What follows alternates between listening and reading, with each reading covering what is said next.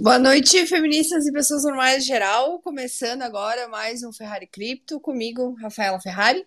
Esse podcast ele tem a duração de aproximadamente uma hora após a entrevista, né? O nosso papo de hoje, que vai ser super animado. Eu vou abrir espaço para perguntas, se alguém quiser fazer alguma observação também. E lembrando que depois esse áudio será gravado e logo depois a gente já sobe lá para o Spotify e demais plataformas de streaming de áudio. E antes de apresentar o nosso excelentíssimo co-host dessa noite, eu convido a todos para conhecerem a nossa nave de informação e conteúdo Bitcoin Block.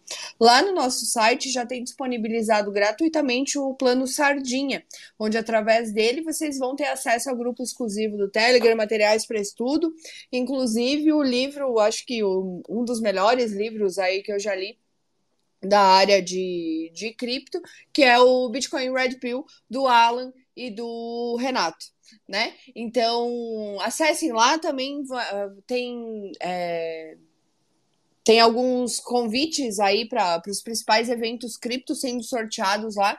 Então tá bem legal. Os links das nossas redes sociais também estão aqui na, na descrição do Twitter.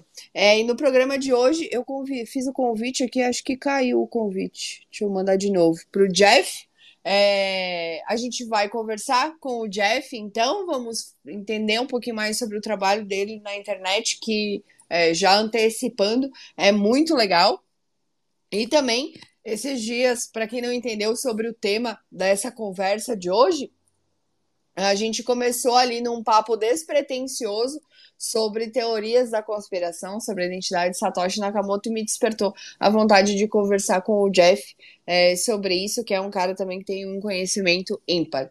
Então, no, apresento a todos vocês o Jeff, estou tentando mandar convite para ele aqui, para ver se ele consegue entrar como co-host do, do programa. Só um minutinho, pessoal.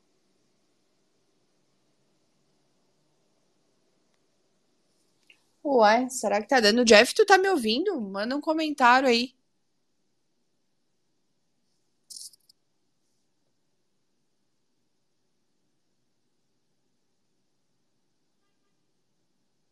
Ou ele tá falando e eu que não tô ouvindo, pessoal. Vocês conseguem me dar um, um ok? Peraí, eu cancelei o convite vou te mandar de novo, Jeff.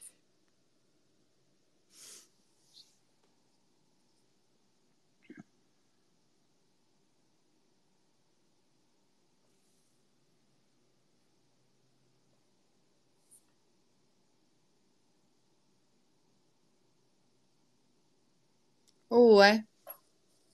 Tu tá recebendo o convite, Jeff? Manda um ok aí.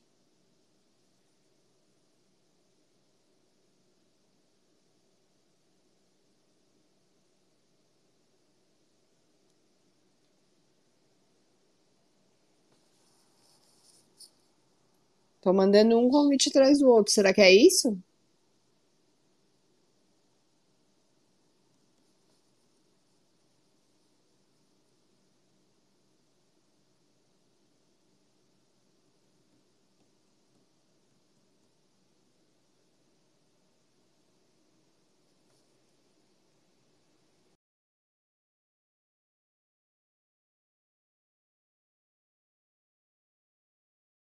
Gosto assim. Hum, mandei de novo.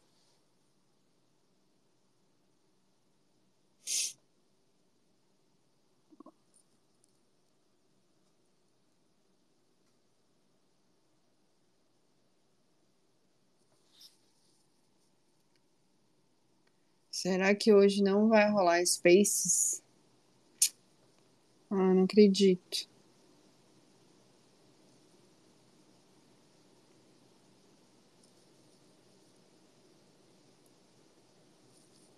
Eu vou botar, vou tentar chamar a Aline ali também para ver se se ela consegue, se o problema é aqui comigo ou se é problema no Twitter mesmo. Mandei para ti, Aline.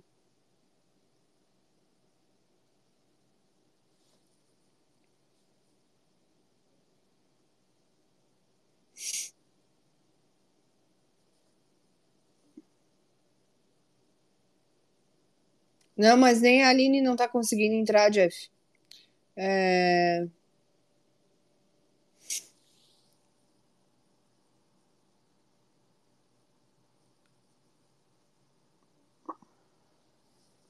Vocês ouviram desde o começo ou começou agora só?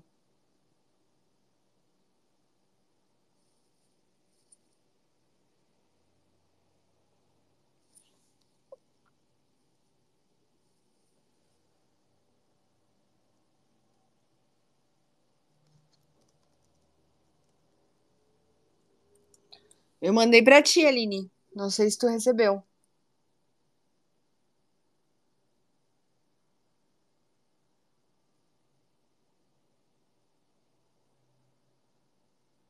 Deixa eu tentar com o Sardinha.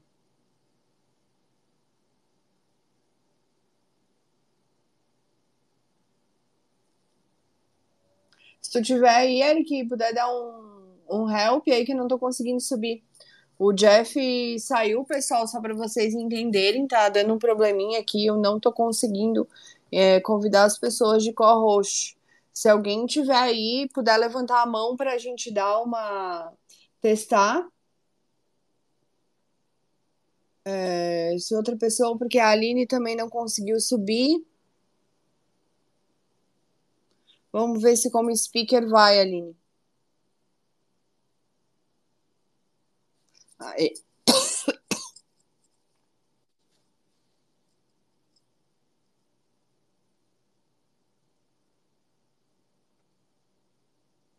Ó, o Maier eu consegui colocar. Maier ou Meyer, não sei, ele já vai me corrigir. Tá conectando. Mas eu acredito que não seja um problema aqui da minha conexão.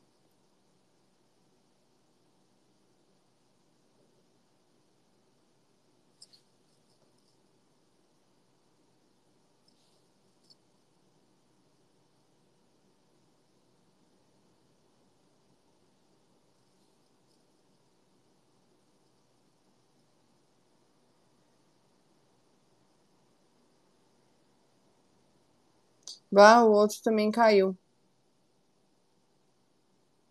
Ai, gente, o que que eu faço?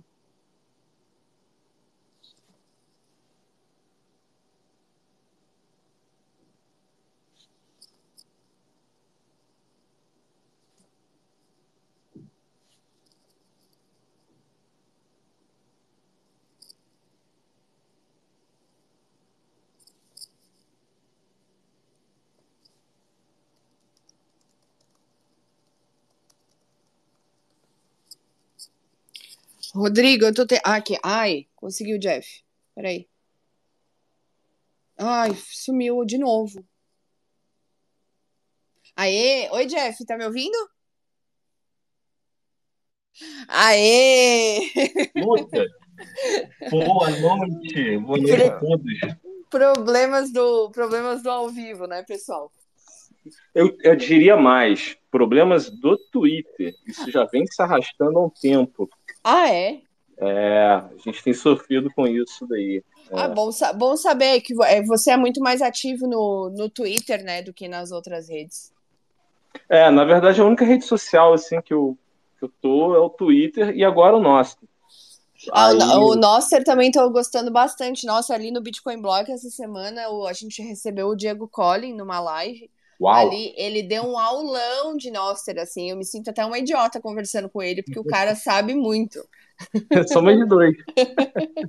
então, o Jeff se apresenta aí pra galera, fala o que, que tu faz no meio cripto, é, fala um pouquinho do teu trabalho ali, da, dos vídeos do YouTube, como é que é?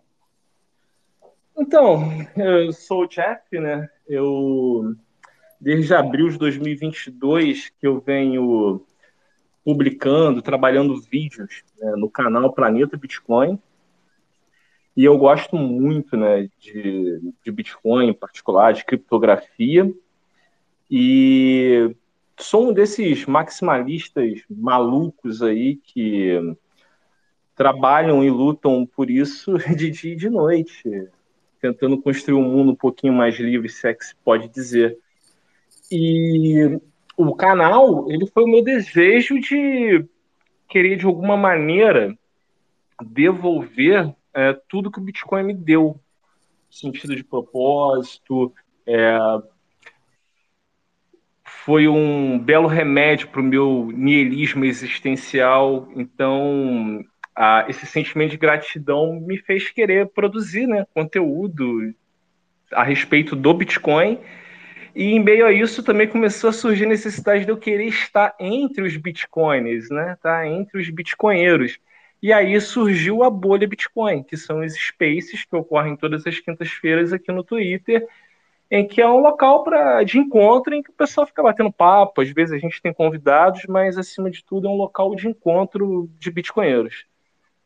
E acho que você... é, essa, essa parte do, do Bitcoin é a mais legal porque além de ele é, colocar a gente com, é, em contato com uma questão totalmente é, paralela de, da realidade que a gente está acostumado, ele também é, nos coloca em contato com pessoas sensacionais. Né? Eu nunca fiz tanto amigo legal como eu estou fazendo agora, é, depois de, de todos esses anos aí estudando o Bitcoin.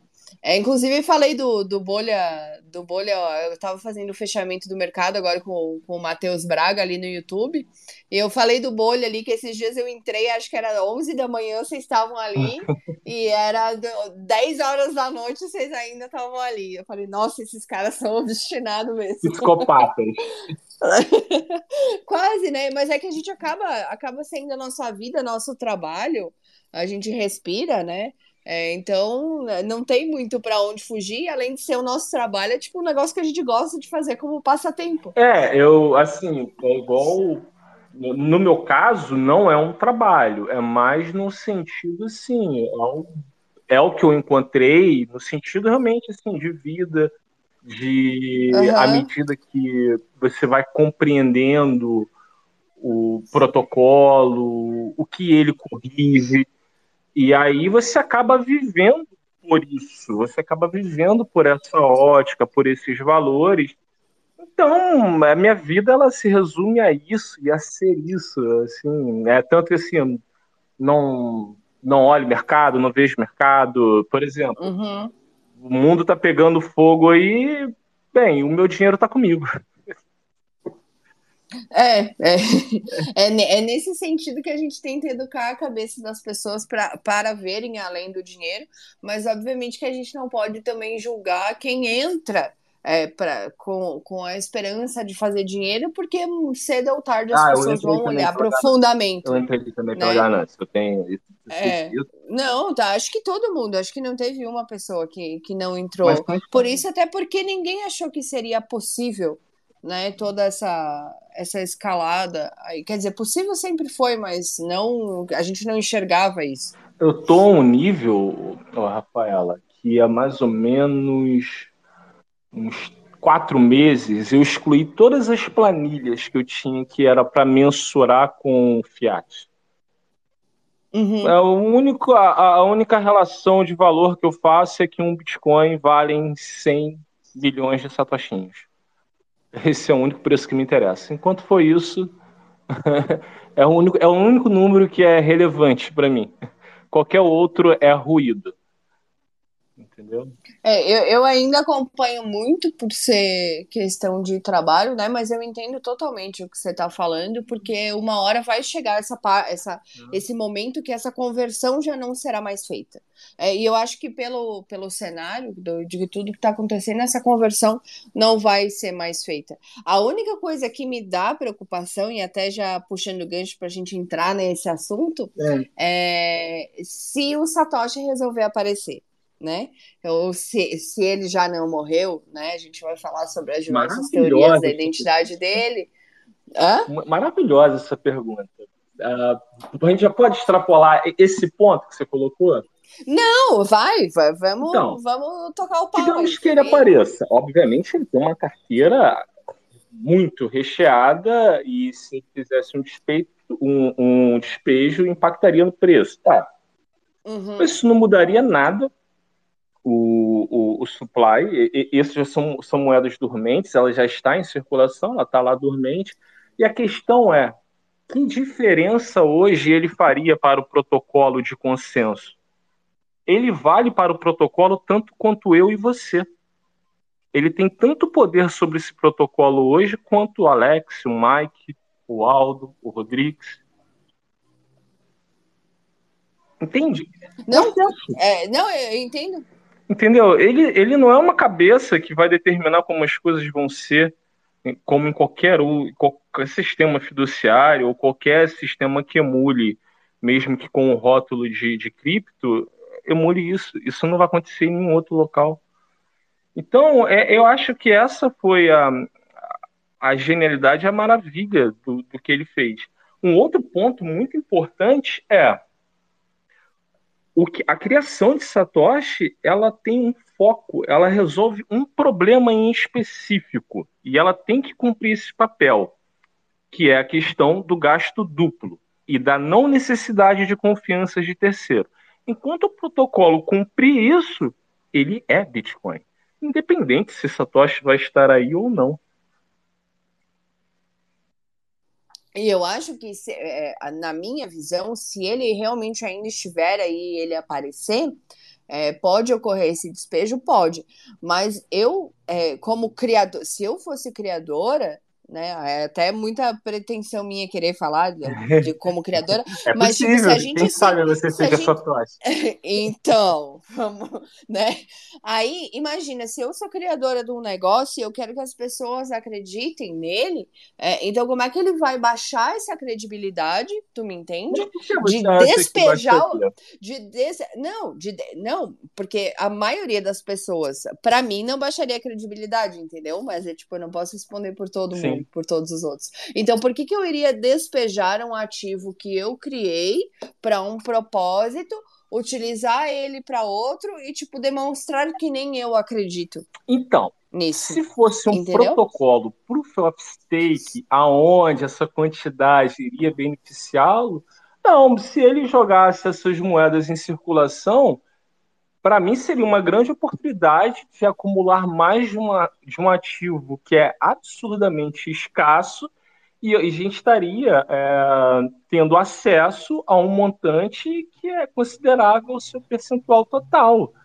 Né? A carteira dele representa muito do supply total do, do Bitcoin. Então, uhum. não mudaria o, o, a sua escassez programada e me daria oportunidade né, de de ter acesso a satoshis que estão dormindo. Então, é como eu te falei, depende da perspectiva que você olhar.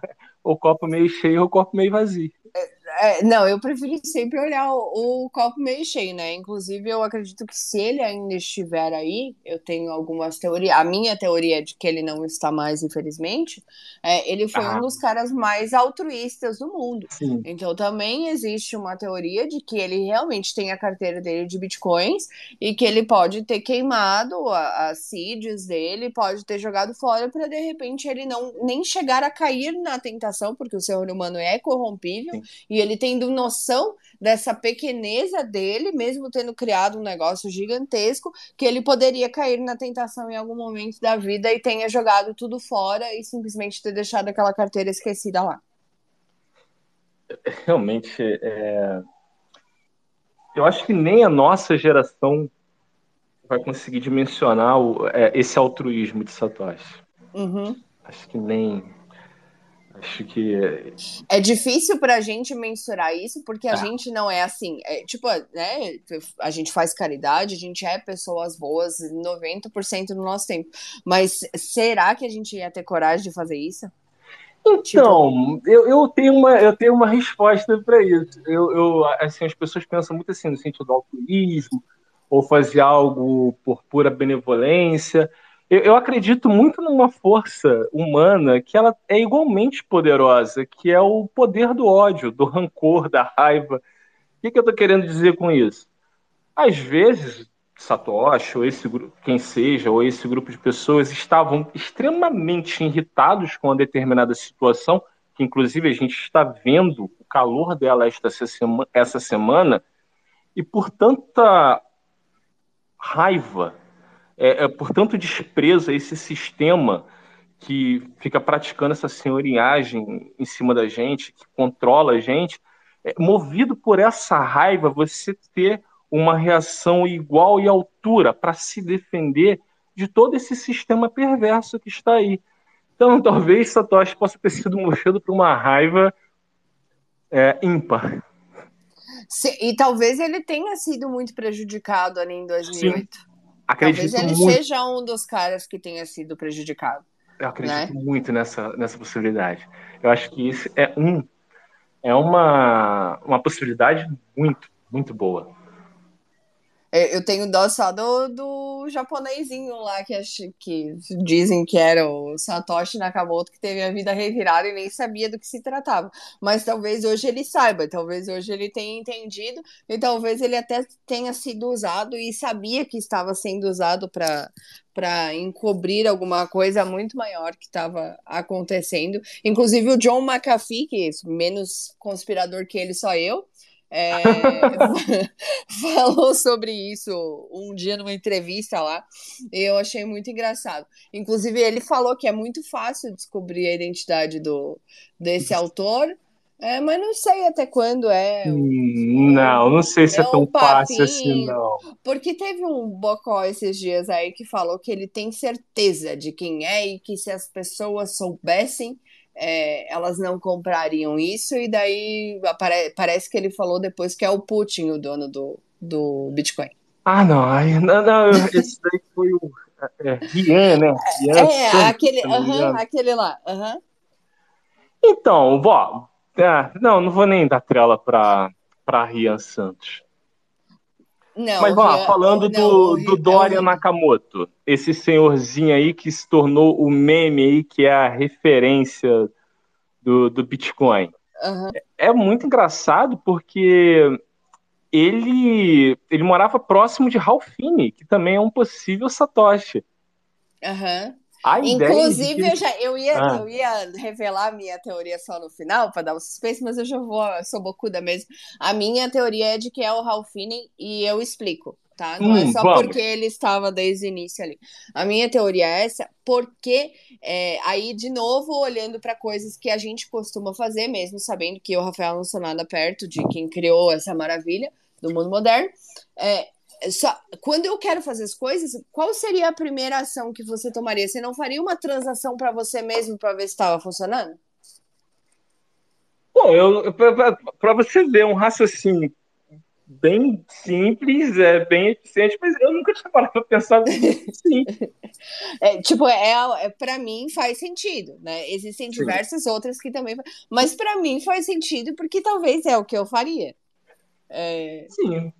Então, então, é, faz sentido o que você está falando, mas a, carta, né, o Bitcoin e eu, o que ele expressa ali é que muda essa minha perspectiva, entendeu? A maneira com que ele fala e se refere a algumas pessoas ali é, me faz entender de que ele realmente é quem estava lá no começo, mas não necessariamente que ele seja o próprio Satoshi.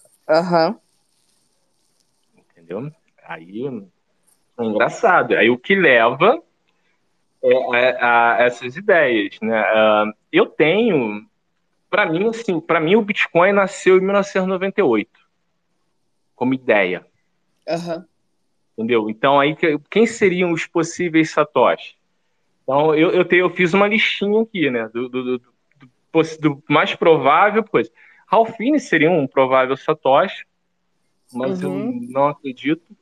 Inclusive, é, eu acho que pode ter sido o Weidai, e quando a gente vê o B-Money, o B-Money ele é muito parecido com o Bitcoin, a ideia toda, a construção do B-Money.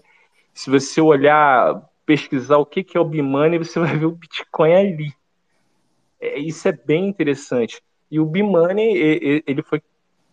Essa ideia ela surgiu em 1998. E em 1998 também surgiu o, o Nick Szabo, também escreveu o BitGold, que Sim. ele queria replicar né, as ideias do fazer o que seria o ouro digital. E hoje a gente se refere ao Bitcoin como ouro digital.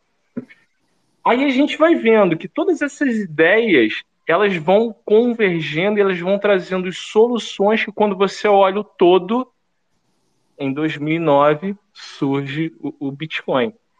Eu acho uhum. isso o maior barato.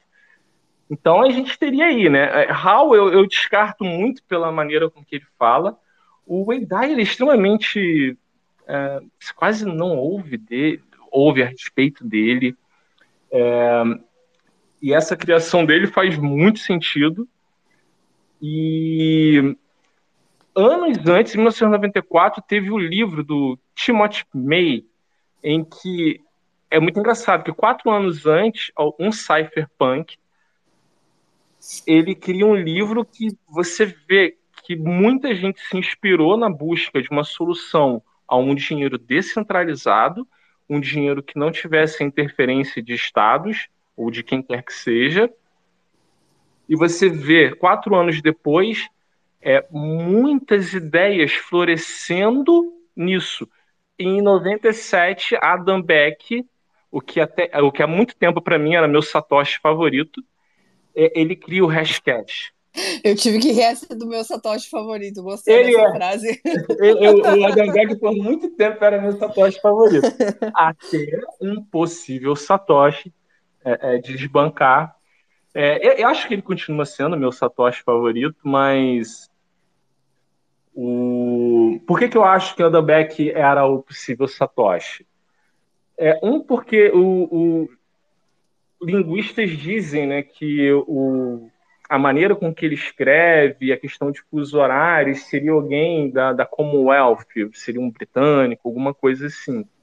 No, white, no, no bloco Gênesis, aquela mensagem lá que nós temos lá, né, The Times, aí tem a data, o, o chanceler faz o resgate aos bancos, ela é de um pequeno jornal que só quem tivesse naquela região ali na Inglaterra que teria acesso àquela notícia, sabe?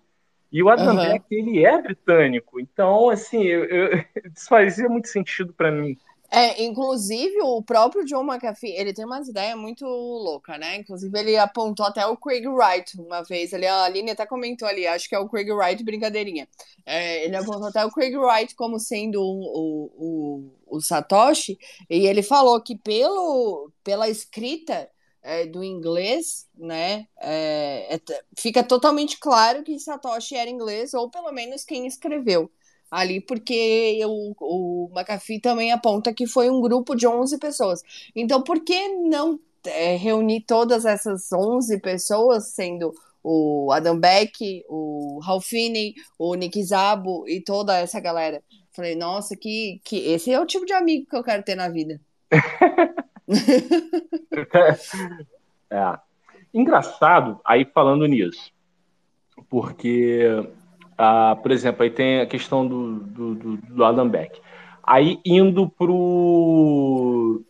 Aí, por exemplo, aí tem lá no, no Bitcoin Talk tem umas mensagens né, do, do, do Satoshi, umas interações. Por que, que eu acreditava que, que era o Adam? É que tem uma interação dele em que ele fala assim, ó, é, sem tempo, tenho que seguir, vou construir outras coisas. E de repente a gente olha uma a empresa do, do Adam Beck, lembra o nome dela para mim agora? A Block me fugiu agora o nome da empresa. Agora nem eu lembro, peraí, deixa eu já Pô, meu nome conhecidíssimo aí, agora me fugiu o nome. Se não me engano, tem gente que está ouvindo a gente aí que eu, inclusive, tem contato com, com o Adam Beck. Sim, o Guilherme Renault tirou foto com ele. Blockstream é a dele. A Blockstream. E aí, ele fala que ele tinha que construir outras coisas, e de repente ele começa a, trabalhar muito. E hoje a rede, né, o protocolo Bitcoin tem um satélite lançado pela Blockstream para permitir transações via satélite e tudo o que ele vem construindo agora aí trabalhando com sidechains e tudo mais. Então, essa narrativa me faz, senti faz sentido para mim, de que ele dá um passo adiante para construir outras coisas que vão servir na estrutura para essa criação inicial. Por isso que ele era o, ele é o meu Satoshi favorito, e como você citou o Craig White, ele é o, o, o Satoshi que eu mais odeio. É, é, eu, eu, estamos, né, estamos é com a lista quase igual. Ele é muito desprezível para mim. Cara, é porque assim, ó, se, não faz sentido nenhum ser ele, porque é, você vendo o Satoshi como essa figura altruísta e totalmente desprendida de, é, de, de ganância, e o cara aparecer e se praticamente se auto-intitular e falar que eu sei, eu faço, eu posso, eu aconteço, tipo, fica totalmente descorrelacionado as duas imagens e não faz sentido nenhum. Nenhum. Não, não, e são comportamentos, é, como você falou, são comportamentos que não casam, que não casam com o que a gente esperaria, né? Agora, eu tenho um nome que talvez te surpreenda. É, é isso que eu quero ouvir. Se fosse esse indivíduo, eu ia ficar. Assim, é, para mim, ia ser uma história das mais belas, da, uma das mais belas biografias da humanidade. Uhum. E, pô, seria incrível se Satoshi fosse John Nash. Nossa, é o último. Eu tava pensando aqui que nome que ele vai falar. Nossa, o, eu nunca tinha colocado ele nessa posição. É, tem, tem uma teoria é, que ele. Um, John Nash, John Nash ganhou um prêmio Nobel uhum. com, sua, com, com o TCC. O cara fez um TCC, o TCC ganhou um prêmio Nobel. É, é para entender a, a, como esse cara era brilhante. E a biografia dele conta que ele tinha uma habilidade ímpar em resolver problemas. Apresentava um determinado problema, ele com a sua genialidade, ele atacava aquele problema e encontrava soluções únicas. Bem, Bitcoin me parece né, ser uma solução única para um grande problema. E nessa fase em que o Bitcoin surge, ele se correlacionava com esses cypherpunks, ele interagia também com eles. É, então eu consigo visualizar ele como alguém coordenando esse grupo de pessoas, uhum. um grupo de pessoas, é, o matemático brilhante que ele é. E nessa fase ali, nos anos 2000 até o. Ele falava muito sobre a ideia de um dinheiro perfeito. Sim. Isso, é, isso é maravilhoso, entendeu? E aí, é, apesar de que a maneira como o filme representa o quadro de esquizofrenia dele não, não condiz com a realidade do que ele viveu, é, mas como a, a ideia comum que a gente tem, seria muito engraçado, né? Se Satoshi fosse uma dessas personalidades dele. Então poderia ser, ser interessante. É, é totalmente. Não, eu tô pensando que minha cabeça tá viajando agora e faz, tipo, todo sentido. Todo uhum. sentido. Todo sentido. É, e, faz to, e não faz nenhum sentido essas, essas pessoas que dizem saber, e ah, é porque vou falar quem é. O próprio Craig Wright é um cara tão que se acha, né? Eu quase que eu falei um palavrão aqui, que ele falou que é, não sei se tu acompanhou essa uma vez que ele falou: retirem o meu white paper do Bitcoin ou enfrentem um processo. tipo, ah, cara, pelo amor de Deus, né? Vamos se respeitar. É isso que é interessante, né? Um protocolo sem censura e que te permite um anonimato se você procurar isso da, da maneira correta. É uhum. parar.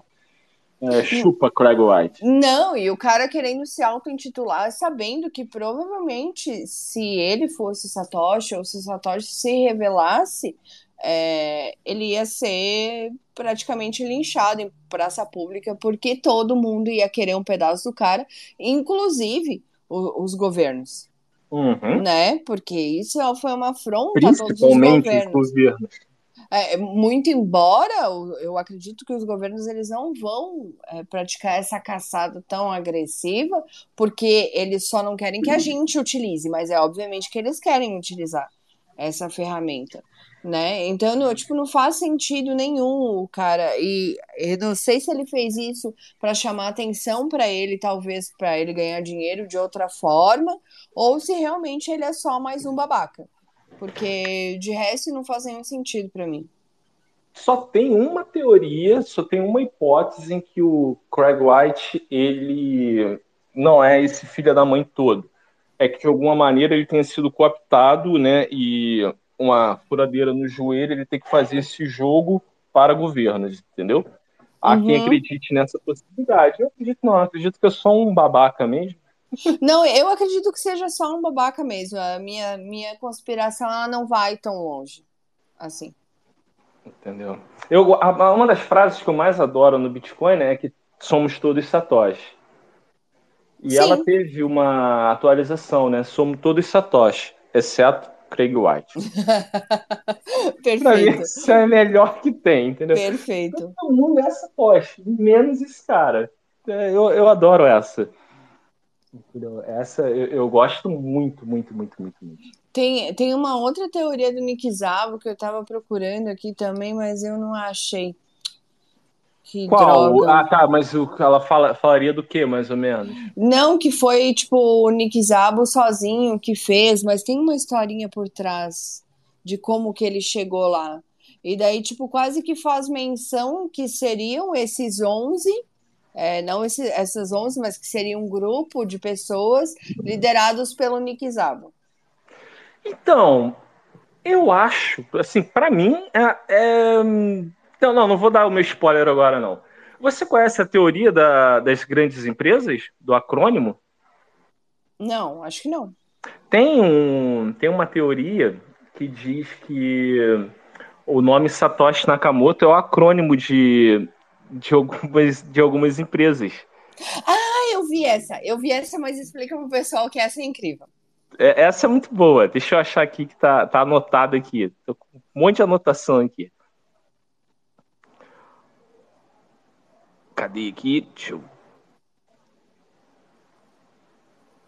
Então, seria um acrônimo formado, né? Satoshi Nakamoto seria um acrônimo formado pelas, pelas empresas Samsung, Toshiba, Nakamichi e Motorola.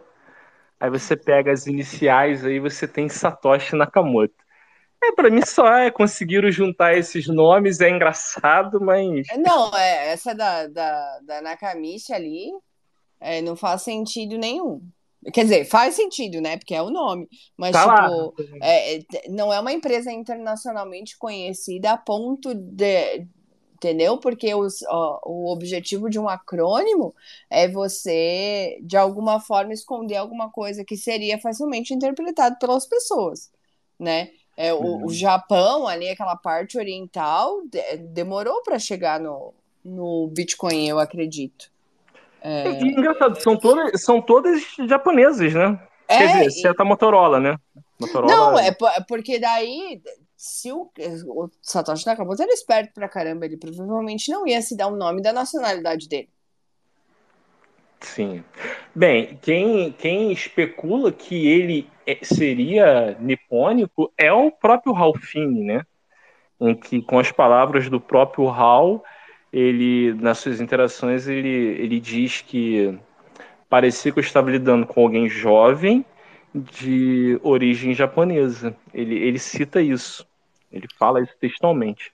É, não, e pode fazer sentido se a gente é, excluir essa questão da escrita ali do white paper, que outra pessoa pode ter escrito para ele, ou ele ter uma inteligência tamanha que ele saiba simular uma escrita de um americano, de alguém que tem a língua inglesa como, como língua mãe, é, escrevendo, né? Faz sentido porque a gente olha tenta imaginar a personalidade de uma pessoa e o, o Bitcoin ele tem a personalidade de uma pessoa extremamente fechada.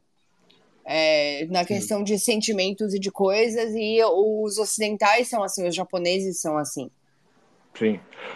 E também muito essa esfera de atuação e nesse ambiente em que ele nasce, de pessoas muito técnicas voltadas para áreas de exatas, então, se você vê, ele é sempre muito pontual, muito assertivo em relação a essas questões técnicas. Ele não entra em dividido em nenhuma de assim polêmicas, nada. É, uhum. Ele só trata aquilo ali que precisa ser tratado de maneira né, educada, mas extremamente sucinta e direta. E nisso, a maneira com que ele se expressa é extremamente similar a Nick Zabo. Que é, também é, se, não... tu, se tu for comparar as mensagens nos fóruns, né? É. Há o estudo de linguística que diz que até a pontuação, as vírgulas, a, a hifinização do texto, eles batem. É, e daí a gente também consegue pensar, e se for o grupo e cada um ficou responsável por um negócio para criar todas essas teorias e confundir todo mundo, e ao mesmo tempo ser todo mundo e ao mesmo tempo não ser ninguém? Bem, é aí que eu queria chegar. Para mim, o mentor disso é Nick Szabo. Obviamente, todos eles beberam né, dessa cultura cypherpunk, de tratar dessa solução. Uhum. Aí você tem, como eu te falei, né, o... tem o livro lá do Timothy May, quatro anos antes de começar a surgir muitas coisas. É, Adam Beck criando, trabalhando, o Wei Dai trabalhando, o Nick Zabo trabalhando, aí a gente tem lá o Hashcash, a gente tem o B-Money, a gente tem o Pit Gold, aí mais na frente, em 2004, a gente tem né, o, o Eric Paul do, do Ralph Finney, uhum. e, você, e, e essas são as pessoas que mais estavam envolvidas. E nas palavras do próprio Nick Zabo, é, ele fala que as únicas pessoas que se interessaram por isso foi o Hal e o Weidai e Satoshi Nakamoto. E, e ele fala, né? É, supondo. Ah, ele não fala eu. Ele, fala... ele não fala eu. E ele diz mais: supondo que Satoshi não seja nem Wei e nem Hal. E também não disse nem eu. ele não é, exatamente. Exatamente. E aí tem uma outra coisa que é bem legal, né? Que Satoshi Nakamoto, as iniciais é o contrário de Nick Zabo, né? Ah, é verdade. Eu já é, tinha lido isso, eu acho. Curiosidade. Nossa, eu, eu nunca pensaria dessa forma. Tipo, de olhar para uma coisa tão pequena, assim, porque a gente fica é, procurando significado no nome, significado em tudo, né? E é no, nesses pequenos. E os caras são tão inteligentes, que o Satoshi era tão inteligente que eu acho que ele deixaria alguma coisa, tipo, mínima, assim, que, que as pessoas vissem e, e, e, se fizessem perguntas, porque é um dos princípios do Bitcoin de você estar sempre questionando tudo o tempo inteiro. Sim, e o engraçado, quando você vai vendo essa história de maneira mais profunda, se eu não me engano, nos e-mails de, de Satoshi, é, tinha, tinha alguma coisa que era no nome de Weidai. Aí você vai lá, quando se faz o, o registro do bitcoin.org, é numa empresa que pertence a uma empresa do Adam Beck. Uhum. Aí você vai vendo, você tem um fio todo costurado em que esses nomes vão aparecendo, hora ou outra, você vai chegando nesse pequeno grupo de pessoas. E para mim, uma das maiores evidências que me levam a crer que é Nick Zabo é que a maneira com que ele produ produz os documentos e os artigos dele era lá no formato. Agora me fugiu o nome, acho que formato látex ou, ou uma. Eles usam a mesma ferramenta para produzir os artigos. Uhum. Tanto o Satoshi quanto o, o Nick Szabo. E isso não necessariamente era muito usual. Nenhum dos outros usava essa ferramenta. Então é, é muito peculiar, né? Que, pô, Satoshi usa a mesma ferramenta para escrever que o próprio Nick Szabo. É, naquela época, não, coincidência não seria. Né? Não, e num grupo tão pequeno. É, exatamente. É, o, o, essa é a teoria do, do Elon Musk também. É, fizeram uma teoria de que seria o Elon Musk, o, ah, o Satoshi. Ah, mas tem, né? Tipo, todo mundo. Acho que só do Jeff Bezos não falaram ainda. Porque o Jeff daí é realmente muito, muito impossível que seja, na minha opinião. É, daí o Elon Musk falou que ele acredita que seja o, o Nick Zabo. É, e se não me engano, essa, é, esse negócio do acrônimo ali dos nomes, é, o Elon Musk postou uma vez no, no Twitter. Acho que foi lá no Twitter dele que eu vi essa, ah, tá, tá. Da Essa questão, né? isso, logo depois, tipo, que falaram que é ele, ele começou a postar um monte de piadinha e fazer um monte de, de coisa, mas eu não acredito que, que seja o Musk, não, também não. Porque eu não vejo ele tão altruísta assim, como as pessoas pensam. É, e se você vê claramente, tem uma coisa muito incomum. É que para mim, assim, para ser Satoshi, é, tem que ser criptógrafo, é, todos eles, to, inclusive o, aquele senhorzinho que é o meme que a gente adotou, né, como Satoshi, uhum. todos eles são libertários, todos eles são criptógrafos, todos eles estavam envolvidos com esse tipo de solução naquele momento.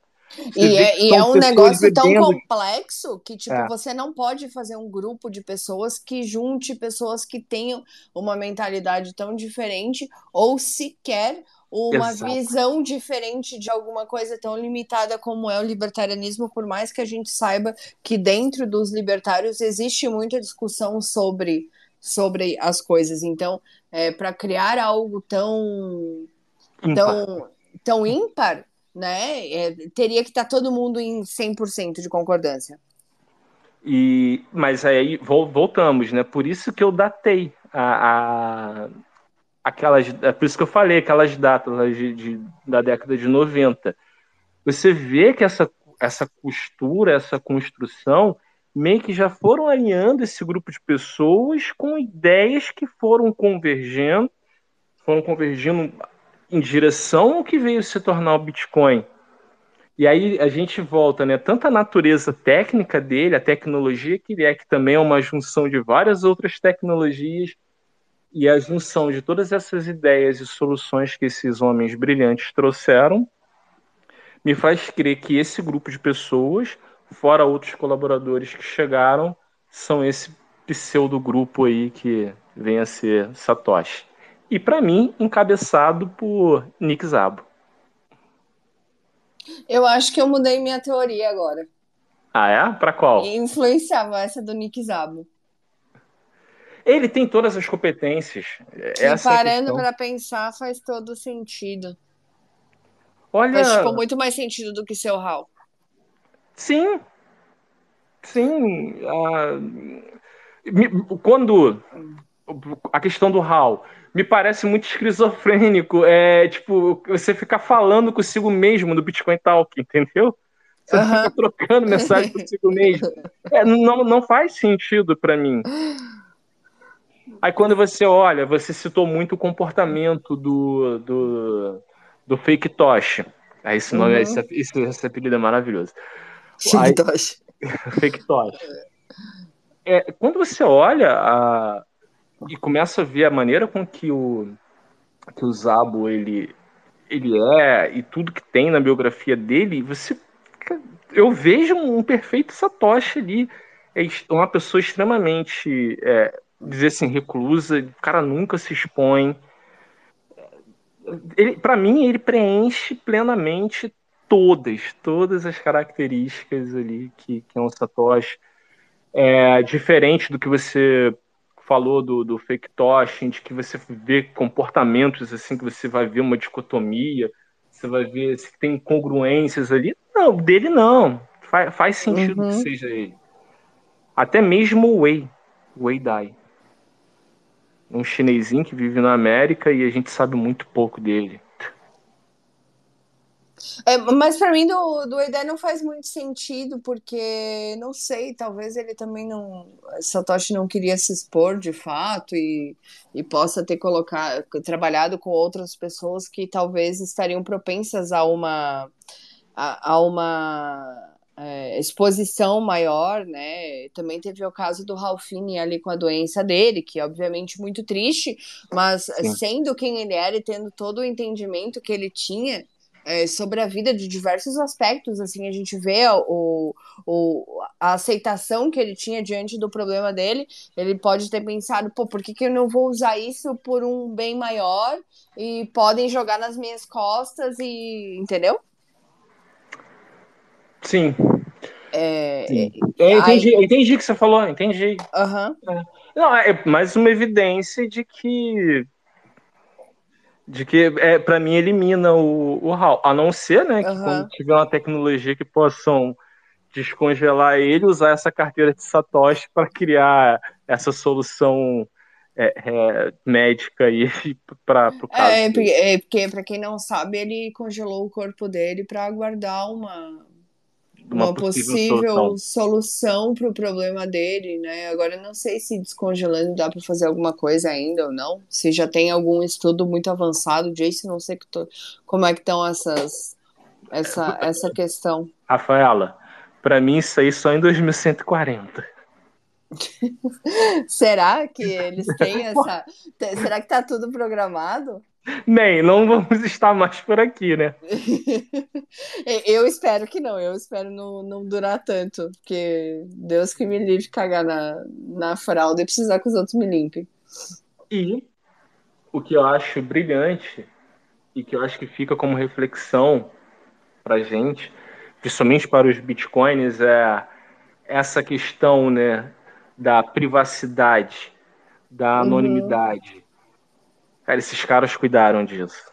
A maioria desses caras cuidaram disso de uma maneira ímpar. Não, e talvez muitas pessoas saibam quem foi Satoshi Nakamoto e por uma facilidade de legislação fora do Brasil, que a gente não tem noção disso, né? É, de forjar a própria morte e, e sumir, né?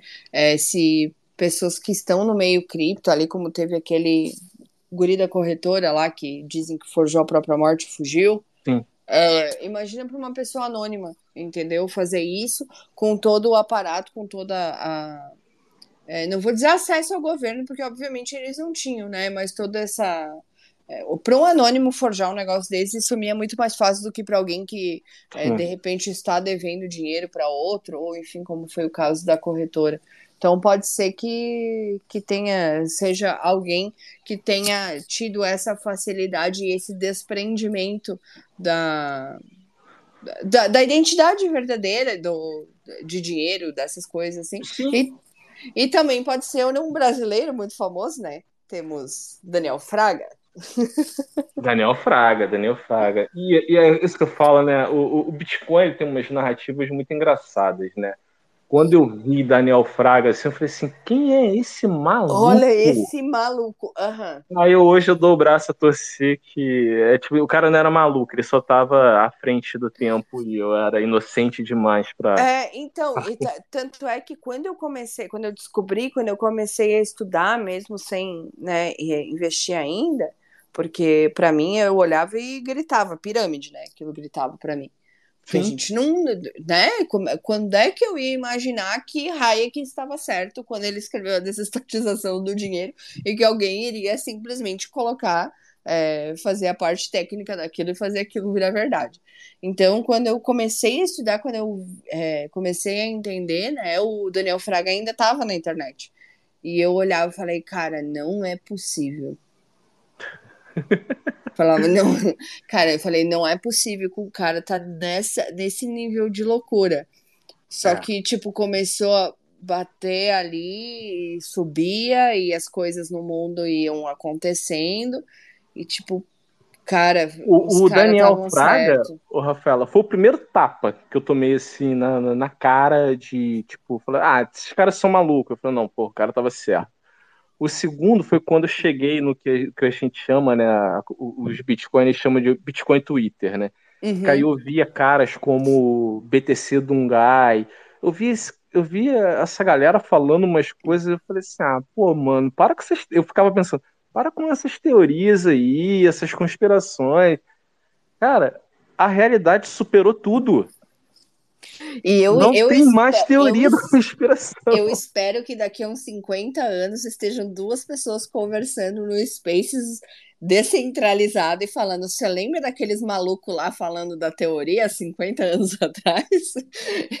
eu espero ser essa maluca no, no futuro, porque hoje literalmente todo mundo acha que eu tenho algum problema de cabeça. O meu egoísmo leva para isso. Eu, eu tô no Bitcoin porque, sim, eu de, em algum grau para os meus, né? Eu quero ser lembrado, eu quero que lá na frente, se o, o NGU, né, o Number Go Up, continuar uhum. a seguir o seu caminho, é, eu quero que um neto, um bisneto, possa ter orgulho de dizer assim, putz, cara, vovô ralou pra caramba nisso, sabe? Visionário. Eu tenho, eu tenho, eu tenho esse essa vaidade, vamos chamar. É, assim. mas, mas, é uma vaidade, né? A gente é um. Sim, humano, sim, é um tipo... egoísta. Vaidade turista. Mas ela é, mas é ego.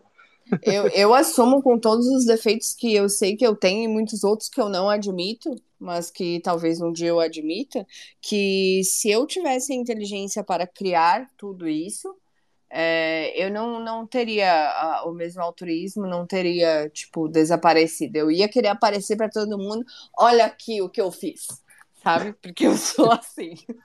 Nesse ponto, e o que todos esses satoshis nos ensinam é esse convite à humildade. Uhum. É, é, impressionante. A, a gente, na comunidade, Bitcoin tem muito isso, né? A gente fala que o Bitcoin é um esmagador de egos.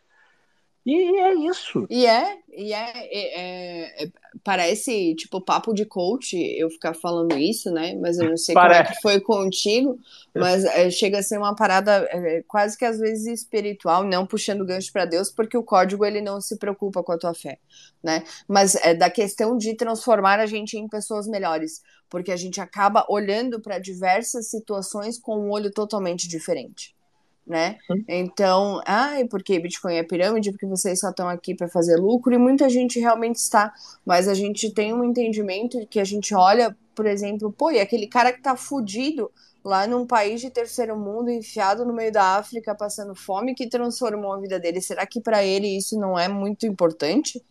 E você só tá preocupado em fazer lucro, entendeu?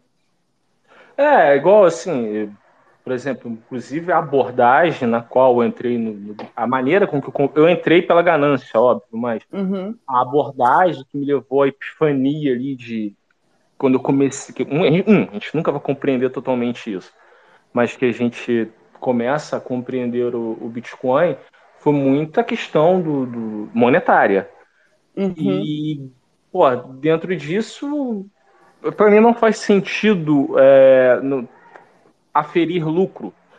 Um, por quê? O aspecto deflacionário futuro dele, a escassez dele, me leva a querer uma única coisa: criar, produzir e gerar valor. Quanto mais valor eu gerar, mais uhum. valorizado meu Bitcoin vai ser. Por quê? Bitcoin é, é, é um infinito dividido por um 21 milhões. Eu tenho que criar valor. E à medida que a humanidade criar valor, o Bitcoin absorve. Sim, e se ele tivesse aberto mão disso no início, ele não, ele seria um ativo que teria somente um preço e ele não teria valor. E só Exato. ativos com, com valor eles permanecem no mercado e não é à toa que hoje é o ativo que, é, se você for utilizar ele como, como investimento, o que é a maior parte da realidade ainda, é, foi o ativo que bateu em todos os outros existentes na Terra, no planeta Terra. Quiçá do universo, que eu não sei como é que funcionam as coisas nos outros planetas, né? Mas isso é uma teoria da conspiração para outro, outro, Muito outro boa! E Satoshi pode ter sido um alien. Então, nossa, agora fomos longe, hein? Sim, sim. Se você pensar de que Bitcoin é matemática e matemática é uma língua universal no sentido de sim, cosmo, sim. o Bitcoin pode ter emergido em qualquer lugar, se há que há vida em algum outro lugar. Ou talvez seja alguém jogando The Sims que só digitou clapalcios lá na. ah, não, aí é puta fake. É muito bom isso. É, Jeff, tem umas pessoas aí querendo falar e eu vou abrir para pergunta. Tu tem alguma coisa para acrescentar? Antes, depois eu abro para você dar o recado final para a galera aí, mas eu acho, acho legal ouvir os outros também. Vamos lá, abre para a galera, hein? Galera, é, enquanto vocês vão erguendo a mão aí para eu colocar vocês como speaker, porque agora parece que o Twitter já se se se estabilizou aqui na questão do probleminha, eu já quero dar alguns recadinhos paroquiais que no domingo, no próximo domingo, a gente vai receber a Emília, que ela vai fazer o lançamento do livro dela, que eu nem vou falar o nome, que senão eu vou dar spoiler, né? Mas vai ser no domingo que vem, às 21 horas. Emília é uma mulher sensacional, para quem quiser conhecer o trabalho dela, é, vai ser incrível.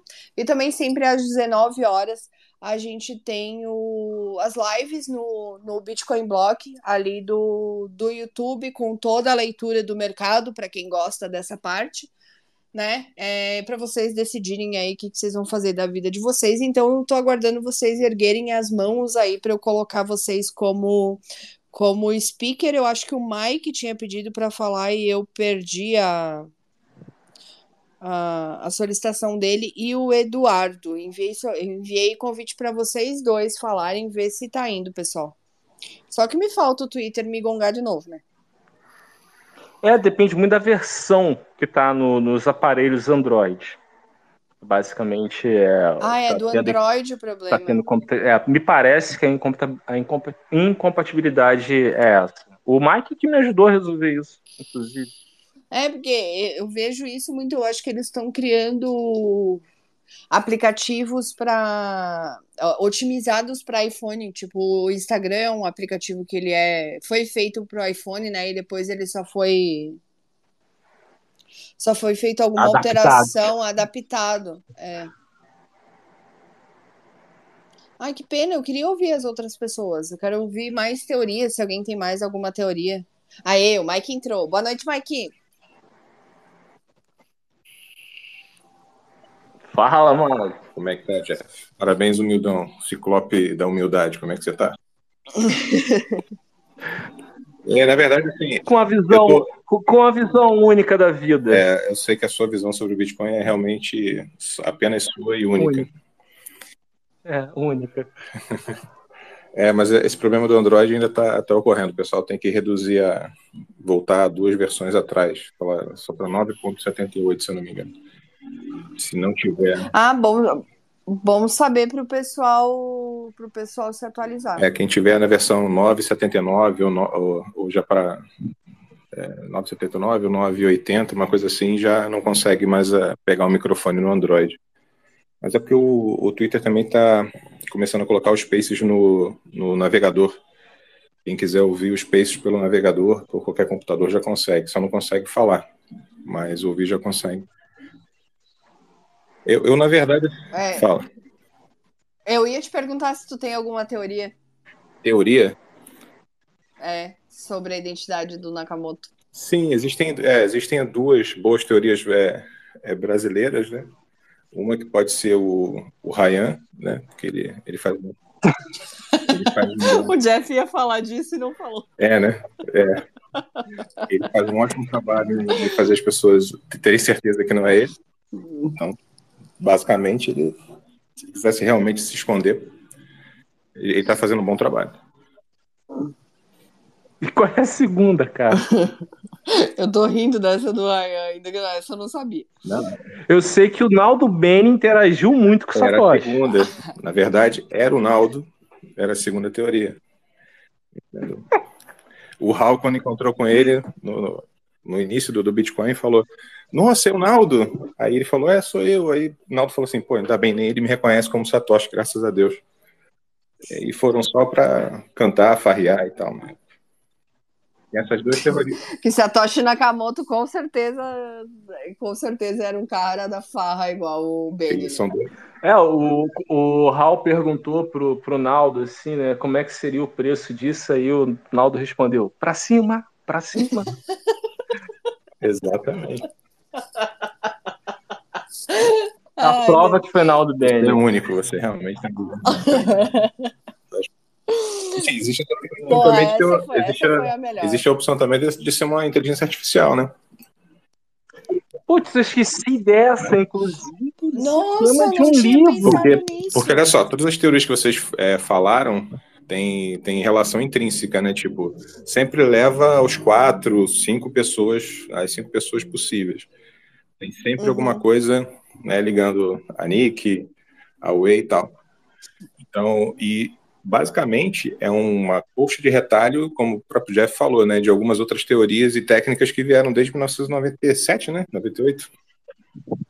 É, começa a nascer ali, até um pouco antes, mas assim, explodiu mesmo ali, cara. 94, deu frutos em 98 e é por diante. É porque as pessoas elas têm uma visão de que a inteligência artificial chegou agora com o chat GPT. Sim. Né? É verdade. E não é assim. É, é só, é só a que chegou pra gente, né? Mas quem, quem criou esse tipo de inteligência, quem tem acesso a ela, tem acesso a ela há muito tempo.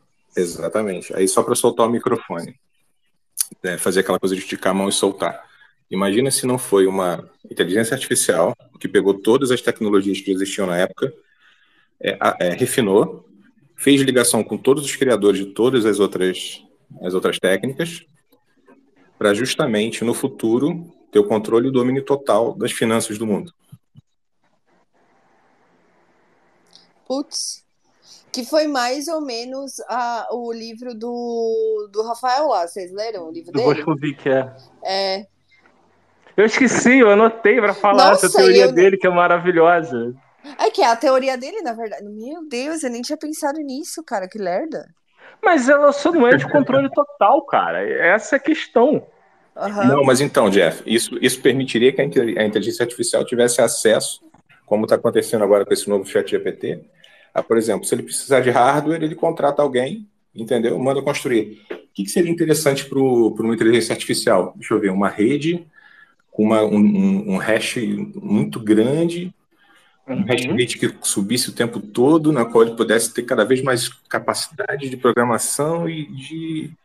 É, não, faz, não faz sentido, não. Não, não, mas peraí, peraí que faz de alguma maneira. Porque a gente tem que entregar toda a nossa energia para mantê-lo vivo, e a cada dia ele fica mais forte. Então, ele se alimenta de energia, cara. e para a gente ter acesso ao nosso dinheiro e deixá-lo seguro, a gente tem que alimentá-lo. Faz sentido. Então você está dizendo que essa é a melhor, a melhor teoria. Muito melhor que a de Nick Zabo, é isso? Ah, pode ser. Como fantasia, maravilhosa, cara. Rafael tava certo. E se for o próprio Rafael? É possível. é E pior, Vou mandar Rafael... mensagem para ele depois falando. E se o Rafael não for um ser humano? Na verdade, ele já é a inteligência artificial, já utilizando um corpo. Nossa, esquece. Ele não parece às vezes mesmo, porque ele é muito legal. E, e eu acho, às vezes, impossível alguém ser tão legal. Ser tão legal, né? Teria que ser, na verdade, né, alguma coisa produzida, né? Caraca, cara, o Rafael Skynet. Ele é, o, ele é o T-1000, só que ele falou assim: Eu acho que se eu botar o corpo do Schwarzenegger, vai ficar Vai dar muito na cara, né? É tipo isso. Aí ele pensou assim: qual o pior país para eu, eu escolher aqui? Brasil. Qual o nome? Rafael. Não que o nome dele seja feio, né? Porque né, seria. Não, mas é comum. me depreciando. Não, mas, mas é comum. Mas é comum, né? Exato. É porque ele deve ter pensado assim, João Silva, é, João, José, não, aí também ia ficar muito na cara. Engraçado, Mike, deixa eu pegar esse ponto, né? Satoshi Nakamoto é o verdadeiro João Silva, o Mário Gomes japonês, tá ligado? Sim, sim. É tão comum quanto. É, tem, um, tem um amigo meu que tem uma, uma empresa de educação financeira, mas é do mercado tradicional. O nome dele é o Antônio Silva. O nome da empresa dele é Mais Um da Silva. Maravilhoso. É tipo mais um da Silva que deu certo. Muito bom. Muito bom. Ô, ô, Rafael, deixa eu tomar liberdade aí. Eu queria chamar aqui. Que eu queria Pode chamar, fica à vontade. Uma teoria é, entre muitos amigos que aqui estão. Quero agradecê-lo aí, o Daniel, o Jui, o, o Zampa, a galera aí que eu conheço aí, Motoca, que eu tenho visto muito lá no, no Nostre. Daniel, Daniel também. também é meu Migles. É? Agora eu faço parte da linguagem neutra. Eu queria, eu queia ouvir o, o Meia. Ô, Meia, tem como você ah, falar ele, aí, Meia? Ele pediu ali antes, mas a hora que eu aceitei ele, acho que ele caiu. Vou convidar ah, ele. Meia é um grande Bitcoiner aí, minerador. É, todos, todos os integrantes do, do grupo de maior zoeira Bitcoin do sul do país. É bem isso. salve, salve, Meia. Tudo bom? Você tá aí? Eu mandei o. Ai, mas então pedi, peraí. Tem o um MP também. Eu vou adicionar todo mundo. Hoje vamos longe, tô nem. Jeff, se der, bota, bota, o link do, da versão lá do Twitter na, nas bolinhas aí em cima e aí, de repente, se o problema for esse, Aí ensina que tem que desinstalar o Twitter atual e instalar pelo link aí. Uhum. Pessoal, quem, só para dar um contexto aí, quem quiser falar, pode erguer a mão que eu coloco, porque hoje o papo tá muito legal mesmo. Boa noite, MP. Eu tentei liberar o microfone. Ele, ele tá conectando aqui, eu aceitei ele também, tá conectando. Então é o problema. Eu pedir pro pessoal que não conhece esse perfil A Bolha Bitcoin, é o perfil do podcast que, que a gente apresenta aí. A Aline tá lá nesse trabalho comigo aí, Lawrence, Alex, Juice, todo mundo aí faz parte aí desse grupo de malucos que se encontram na bolha Bitcoin. Aí quem não conhece, siga o perfil aí. Quinta-feira a gente volta a nos reunirmos aí novamente. Eu tô tentando colocar o pessoal, mas realmente tô com dificuldade. O Maier pediu para Aí, o Maier tá online já. Eu acho que se ele falar já dá para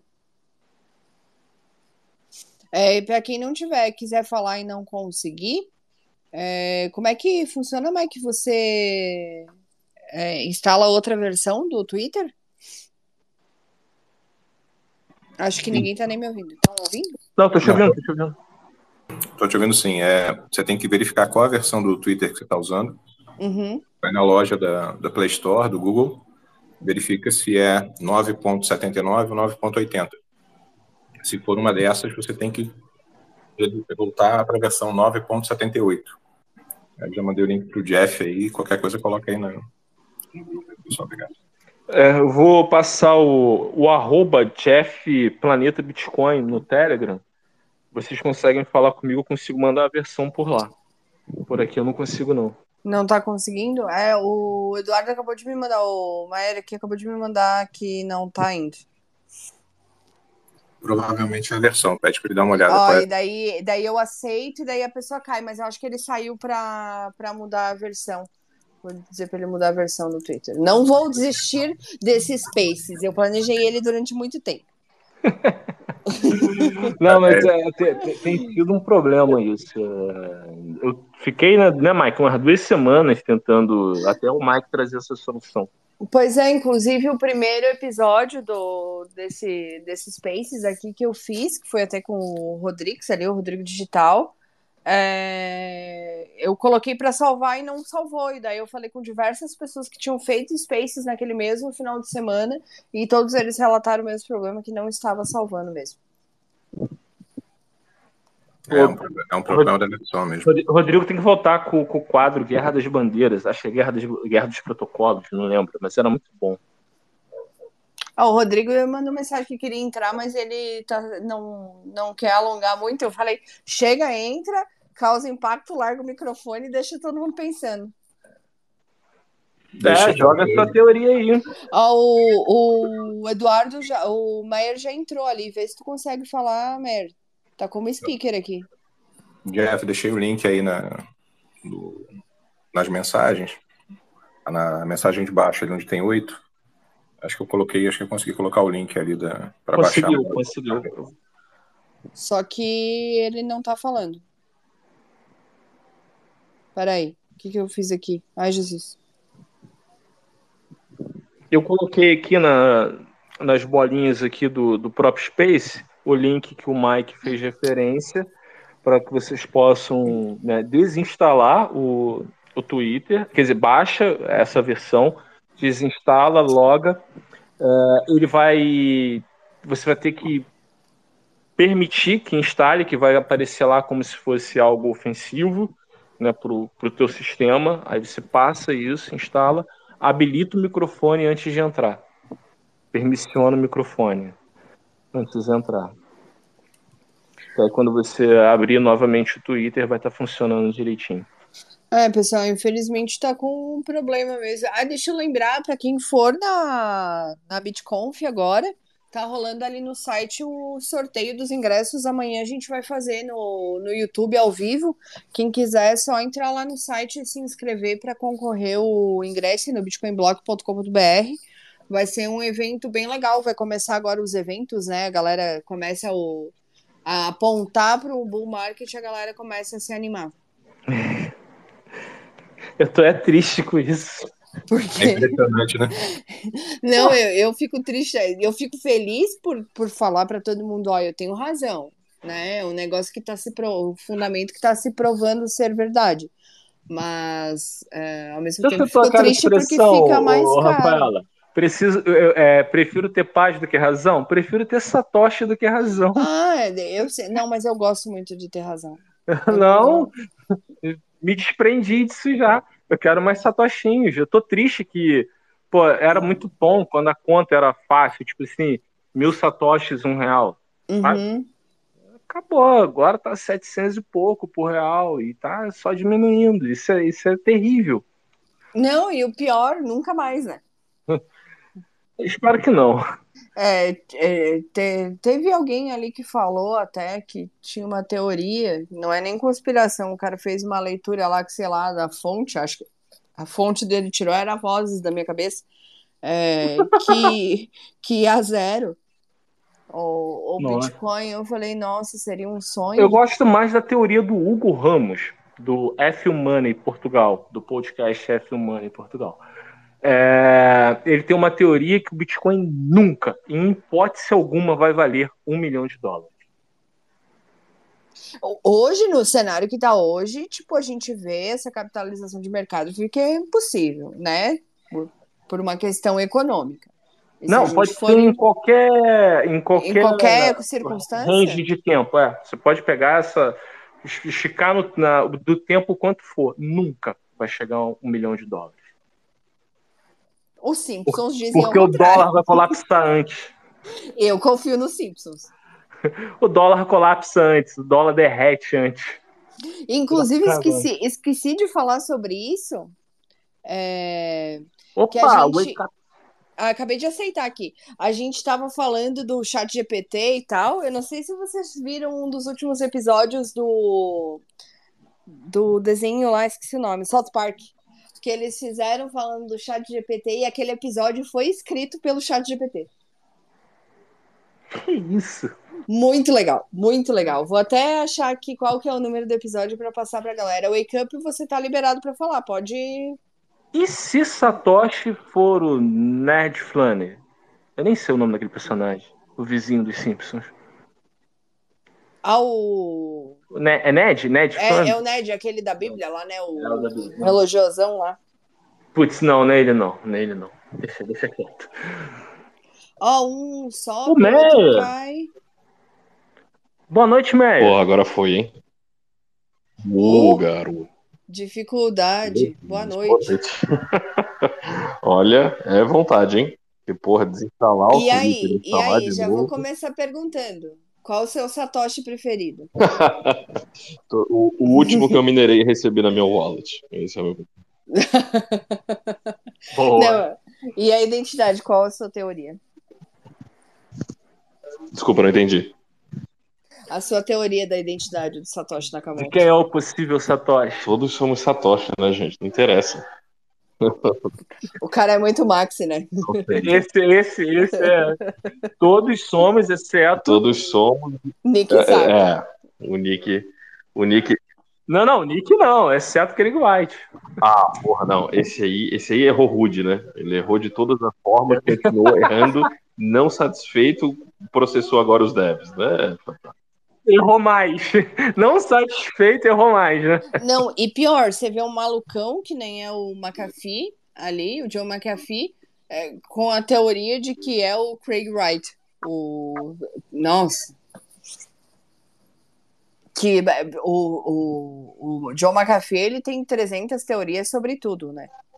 Ele tem, ele é tipo o maior teórico da conspiração do mundo. Porra, o cara forjou a própria morte? Talvez. Dá boa Eu noite pro César. Padrinho também tá aí. Salve, salve, oh, padrinho. O Wake Up tá com o microfone liberado. O Mike e o Meyer podem falar à vontade. Boa noite, galera. É só, só, só voltando aqui no assunto do South Park, do episódio do Chat GPT, é o episódio 4 da, da temporada 26. Lançou agora dia 8 de, de fevereiro.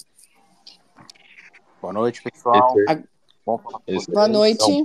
Boa noite. Então, eu tava solicitei para falar bem quando estavam comentando que o Bitcoin não chega a um milhão de dólares, mas depois eu entendi a ironia, né? A questão acho que é só o timing, né? É bem aquela, aquele meme. Assim, é, só o timing. É, o, no, no nominador você tem o símbolo do infinito, né? Que é a quantidade de fiat. No denominador você tem 21 milhões de unidades. Então, quanto que é infinito dividido por 21 milhões, né? Então, certeza que ele bate um milhão, mas a, talvez até lá o dólar já, já, já colapsou, já virou CBDC da vida, enfim. Entende? Mas você acredita, o Wake você acredita que vai ser em 90 dias? Não, não acho que. Não sei. não, né? Então, desculpa, Wake é... então, então você não é Max se você realmente não acredita no Bitcoin. Então me desculpa. Primeiro que a palavra Max não inclui a palavra crer, né? Don't trust, verify. Então acho que é bem por aí. Eu não, eu não, eu não costumo acreditar nesse Boa. sentido de torcer nem nada, é o que é, mas em 90 dias eu acho bem improvável a palavra. Eu, eu vou dizer para vocês que em 90 dias tem um problema sério se isso acontecer na mineração. Isso faria com que não tá todas pronto. Fontes, não, faria com que todas as fontes de energia do mundo tivessem um aumento absurdo de preço, porque de repente você pode minerar, você pode ter ela um ativo que vale um milhão de dólares a unidade. Interessante teoria. Uhum. Coisa ruim, Maia. É. O que, que é? ruim, né? Oh, inclusive, ruim. inclusive, eu queria reunir uma galera de mineração para falar, falar sobre isso. Porque pensa, eu, pensa eu gosto muito mais de olhar dados on-chain, toda essa parte, do que os próprios gráficos é, de comparação de S&P 500 e toda essa... e toda essa que... coisa. Pô, cara, recomendadíssimo aí, ó. Maia, Maia Minerador, tem uma visão muito legal sobre Bitcoin. inclu é, inclusive, se conhecer mais pessoas, cara, vamos fazer mesmo. Vamos fazer mesmo, porque são assuntos que poucas pessoas comentam. É porque a gente olha só gráfico e coisa, e eu entendo a importância disso, mas tem coisas muito além, né? Para vocês terem noção é o seguinte, é, quando, quando o Bitcoin. Você tá me ouvindo bem, não? O meu áudio tá Sim, tá quebrado? Não, tá, perfeito. Bem, ah, tá. Porque às vezes meu áudio começa a quebrar, tem que sair e voltar. É, quando o BTC tava 60 mil, as fontes de gás renovável stranded, né, que são gás que não está sendo utilizado por algum motivo, já foi utilizado o óleo, só ficou gás, e não tem como ligar em gasoduto, e geral, entre 3 e 3, 3, 3 dólares e meio o MCF, a quantidade, enfim, a, como é a medida que é utilizada. Hoje em dia, porque o Bitcoin caiu, elas estão valendo 1,5, 2. Então você imagina se vai a, a um milhão. Não só essas fontes de energias alternativas explodiriam de preço, como todo esse pessoal que tem agora no Texas, por exemplo, lá na ERCOT, é, minerando, no, utilizando o sistema texano de energia, esses caras não iam desligar para dar, dar energia para a galera. Nunca. Eles não, eles iam consumir ao máximo, pelo contrário, eles iam tirar a energia da população para poder minerar e botar mais máquina. Então, assim, ter um ponto de vista é, é, simplesmente não seria viável economicamente se o Bitcoin subir tão rápido. Ia quebrar todo o sistema elétrico. Aí sim a gente ia ter um monte de gente xingando os mineradores e o Bitcoin. Porque a galera ia ligar a máquina em tudo que é lugar. Você ia ligar a máquina na tua casa. Sim, sim. Uhum. Não, faz tudo O incentivo tá lá, né, cara? O incentivo, como você falou, tá uhum. lá um milhão por unidade. Não tem como. É a coisa mais importante que você possa fazer com energia no mundo seria minerar. Mas então, é, é, ao meu ver, é, xingar, xingar minerador a gente vai xingar para sempre. Eu acho que não, isso aí é inevitável. não fazendo nada, tô aqui humildemente batendo um papo domingo à noite, cara. Exatamente. Não, ô, Maia, Maia, eu quero ressaltar que o Mike fala por ele. Isso. O, enquanto o Jeff tem uma visão única, eu só falo por mim. Diferentemente do, do Jeff. E o Wake Up que pensou a mesma coisa. O lance, o era o seguinte: é, você falou do, do valor, né? Do, que é medido em dólar. É só vocês, mineradores, falarem: olha, vai ser em, em Satoshi e acabou. Vai ser em tantos Satoshi que a gente vai cobrar. É lógico que as mineradoras, as produtoras de energia, vão, vão pensar a respeito. Pô, acho, acho uma boa. Tem que combinar com A e B, né? Não, mas exatamente o que eu estou te dizendo, entendeu? Aí é o que, mas aí o que, que vai acontecer? Se todas as geradoras de energia falarem assim, olha, dane-se o governo, você vai me desculpar, mas eu, eu, se eu construir uma mineradora pequena aqui, eu ganho muito mais do que eu respeitar sua, suas regras, uhum. acabam as regras, pô. Entendeu? Essa, essa é que é a questão. O que vai acontecer é que vocês, vocês mineradores, é, vão realmente ter uma concorrência muito grande, porque as geradoras vão preferir é, inverter. Então, assim, tudo que elas produzem em quantidade vai para a mineração de Bitcoin, enquanto a sobra iria, teoricamente, para a população. Porque também, se ela tira a energia da população, você não, não vai ter troca de, de Bitcoin, vai acabar com a internet. Então, seria um, um sistema, na verdade, que para eles cagaria o valor que eles cobrariam para as pessoas. Você Transaciona tá rádio. É, você está pensando carteira de papel. Sabe? Eu, a única pessoa que eu acho que vai se fuder é o minerador. Aí para mim tá tranquilo, tá de boa. Temos mais um participante aí. Falta, falta, falta de, porra, de empatia com o minerador aqui, cara. Porra, cadê? Cara, você faz um papel muito importante, Maia. Obrigado. mas, mas tu falou ali, Mike, de, de você falar, ah, eu tô ganhando muito mais do que respeitar a sua leizinha que tá escrita no livrinho ali e foda-se, desculpa o palavrão, pessoal. É, eles, vão, eles vão te podar de todas as outras formas possíveis, entendeu? Mas não, isso aí, o Rafa, como é, é, desculpa, Rafael, seria feito da, da, do como é feito tudo nos dias de hoje. Eles primeiro iriam fazer legalmente, de forma sorrateira, uhum. até, até, que fosse, e que já devem estar fazendo, você me desculpa aí, Meia, mas é, eu acho que isso aí deixa quieto. Continua sendo utilizado aqui. Não, porque os mineradores são muito inteligentes para achar que isso não está sendo feito. E não, vai ser feito. Está sendo feito, até de forma oficial, inclusive.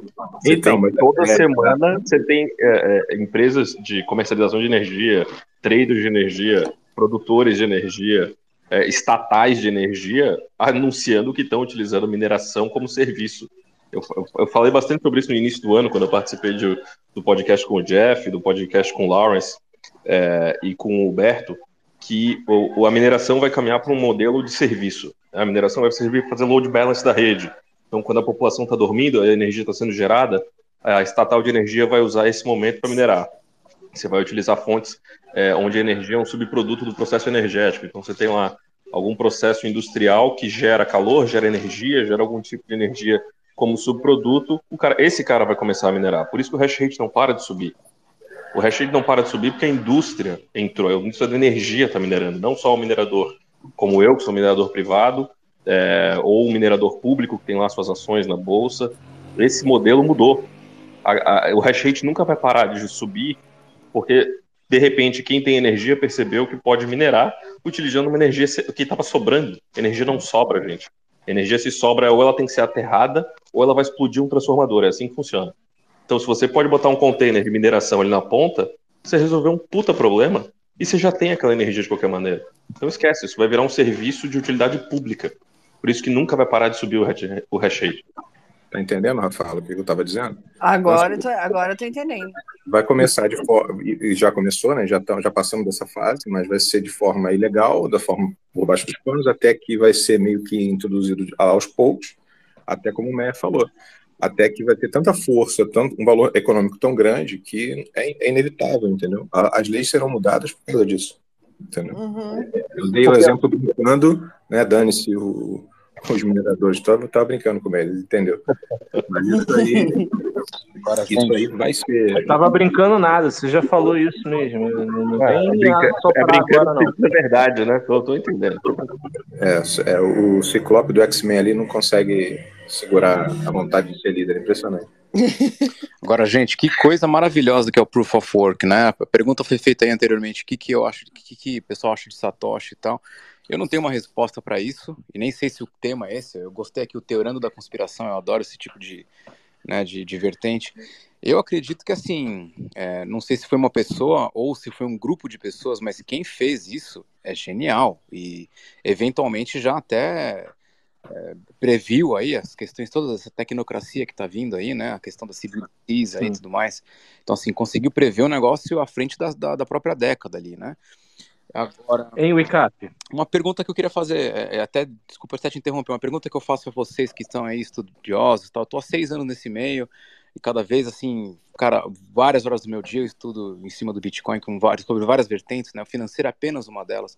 Mas eu faço uma pergunta a vocês em relação a Satoshi. Vocês, por acaso, já observaram as falas de, do Satoshi em si, dos e-mails ou das trocas das cartas, e já identificaram algum erro de ortografia ou de concordância, do tipo, era um humano mesmo? a parada assim, o cara era muito perfeito, é, assim, até que, não só a tecnologia que ele inventou é muito, muito interessante, Maravilhoso. Né, mas não tô, a palavra perfeita é exagero, mas assim, é, é cadê a humanidade, precisão, né? né? Cadê os erros, cadê as falhas, assim, vocês já identificaram alguma no Satoshão? Lá vem, lá vem a teoria idiota que é uma inteligência artificial. Não, Nossa, não, quem... não, pelo contrário, não. Inteligência artificial, eu acho que é humano com certeza. Mas é um grupo de humanos, talvez muito bem preparados e que soube que iria estar fazendo história e talvez pensou muito bem em cada teoria muito boa, respostinha Mas o, em cara, o... Aí eu já mandei mensagem pro, pro Rafael aqui falando que estão dizendo que ele é o Satoshi. Boa. Em Wake Up, o, o que você falou aí, quando você colocou esse problema aí dessa, vamos dizer, dessa ditadura tecnocrata aí, é impressionante como esses cypherpunks, essa galera que estava ali envolvida com isso, é, era exatamente era a discussão em voga na época. Eles estavam tratando exatamente disso. Eles já viam 2020 e de repente eu fui atropelado por 2020. e, e, esses caras já estavam lutando por isso. É, é, realmente assim, é de. Eu só tenho que prestar as devidas honras a, a esse não, gigante. É, é, de tirar o chapéu, e eu não sei se é um grupo ou é se bizarro. foi uma pessoa, mas. Não, de verdade, eu queria fazer um estudo de fato, assim, ir lá pesquisar na web, assim, nos registros e achar um erro de português de inglês, um erro de inconcordância. Eu tô falando exagerado, assim, Mas é, cada um, né, assim, dedica o tempo de alguma forma para esse estudo, mas fazer essa arqueologia, assim, porque eu vou falar um negócio para vocês, vocês vão talvez ridicularizar, mas aqui o tema ele é teorando na conspiração. Eu vou conspirar mesmo, assim, eu, eu gosto de expandir bem o pensamento. Será que inclusive, Sim, será que, inclusive esse espaço é exatamente Será que isso. inclusive foram humanos que, que fizeram isso, assim? Entende? a gente falou isso. É muito óbvio, o negócio parece que é uma tecnologia Bem, alienígena. Assim. O, é o que eu te falei, mas foi a teoria que eu tenho, né? Como matemática uma linguagem universal, por que não? Então, irmão. Então, assim. Só que daí, se a gente for admitir essa questão, desculpa te cortar. Se a gente for admitir essa questão, a gente tem que admitir como se todos os, até os teóricos, né, que eu citei o Hayek ali antes, né, da desestatização do Estado, também fosse uma figura sobre-humana. E se é para falar de sobre-humano, talvez os, né, as tais elites, ou aí 1%, os deep state da vida, talvez também tenham uma consciência supra-humana. Se é para teorizar, vamos lá. Você acha que a gente está aqui vendo toda essa pandemia, todas essas questões aí sendo aplicadas, essa engenharia social, cara, é, é assim, muito, tá sendo muito bem feito o plano dos caras. Eles estão conseguindo através do medo, da culpa, da sinalização de virtude, conduzir uma massa da população de 8 bilhões de pessoas exatamente para onde eles querem tem uma tecnologia muito grande por, por trás que talvez seja inclusive supra-humano. A gente sabe que quando você vê lá os rituais que esses caras fazem aí e tudo mais, eles meio que reverenciam, né, o oculto. Então, não sei, talvez existem os ocultos de forma pro negativo, pro positivo, e talvez aí gente, consciências supra-humanas já souberam, já tentaram jogar aqui uma, uma pérola para nós aqui da, da liberdade, a pérola da, né, o bote salva-vidas. Não sei, eu tô teorizando, gente. Eu não sei, porque Sim. Pode ser humano? Claro, a probabilidade toda é, é, humano, mas se foi um grupo ou se foi uma pessoa, cadê os erros? Cadê onde ele mostra que ele era um humano, né, o Satoshi? É, eu, eu sou curioso nisso. Tudo que foi criado pelos cypherpunks é anônimo. Alguém já achou algum erro de. eu volto nas perguntas. Algum erro de ortografia, existe... de concordância. Ele parece que tinha assim, emoções, né? Tem momentos que você vê que ele às vezes entrava um pouco de uma resposta mais ardida, uma outra assim mais tal. Então, eu não sei. Cara, eu, acho um, eu acho um negócio tão genial que eu nem tenho a. a eu, nem, eu nem acho que eu sou nem é, capaz de encontrar algum erro no negócio ali. Então, nunca nem fui procurar. É, é eu, eu, eu, eu, vou, eu vou me juntar ao time da Rafaela. Tipo, esses caras são tão brilhantes que eu acho que eu não teria nem condição de achar esse erro de ortografia, tá ligado? Não, eu acho interessantíssimo, é, o, assim, eu acho uma interessantíssimo. Coisa, esse é um tema que com certeza gente, eu é vou, vou, continuar nesse estudo, assim. Tem é, registros, não. assim, vamos falar... Tra tra tracings, né, tracking, de que pô, talvez ele estava alocado em Londres, não sei se vocês já viram essas teorias. Até mesmo um ah, jornal que foi, né? utilizou né? e tal. Então, é. sim. não sei. Sim, por isso. Mas que, que seja. O não, das postagens. Exatamente.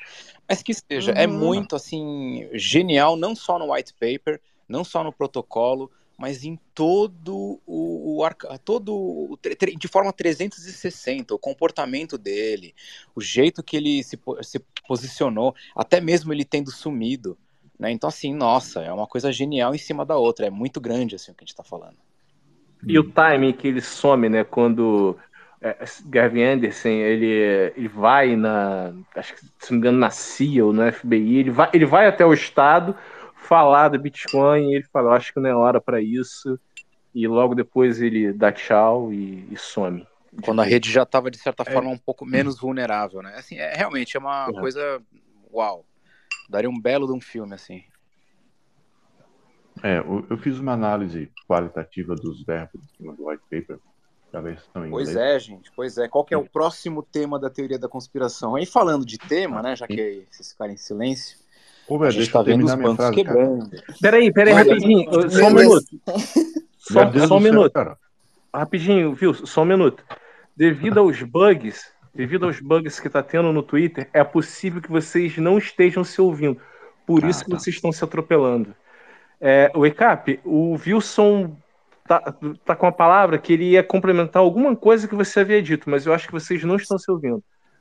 Tá Então, fa- então faz assim, pessoal, para organizar, vocês vão erguendo a mão e eu vou falando quando fala um, quando fala outro, para a gente conseguir se, se organizar aqui, porque depois vai subir pro, pro Spotify e daí começa essa atropelação, o pessoal geralmente não, não termina de ouvir. Ô, ô, só- Wake Up, se tu tá me ouvindo, manda um joinha. Cavanhaque, tá me ouvindo? Tô. Sou eu, Mike. Cavanhaque. Ele não tá Não. me ouvindo. Não, não, olha só. O, é, se o Wake Up não estiver ouvindo o Wilson, é o seguinte: é o, o Wake Up é que tá com, com o bug. Então, o Wake Up deve ouvir ou o Jeff, ou a mim, ou a alguém. Aí é só o Wake Up sair, descer e pedir o microfone de novo. Aí normalmente ele volta. Só pra avisar. Ah, tá show, tá show. Fala, Wilson, o que, que você ia complementar aí dentro do que o ECAP estava comentando? Isso. O... Dentro de uma análise mais técnica dos verbos do white paper no original, fica claro que não foi construído de uma vez só, ele foi construído ao longo do tempo e que ele não foi construído por uma única pessoa. Algumas pessoas fizeram colaborações dentro do white paper. Então, a maneira de escrever de alguns, algumas partes do white paper são diferentes entre si, especialmente a introdução e a conclusão. É, elas são bem diferentes do meu na, na, na Hum, estilo de redação. Não sabia. eu também não. Eles são bem diferentes. É, a parte ali do, do, do hash rate, a parte do a parte mais técnica né, de simulação do, do ataque também é diferente. A maneira de usar verbo ali é diferente da maneira de usar verbo da introdução e da conclusão. Então dá para inferir tecnicamente que não é um material que foi feito de uma vez só, ou seja, ele foi construído ao longo de alguns meses, né, e que ele não foi feito por uma pessoa só, teve mais de um colaborador.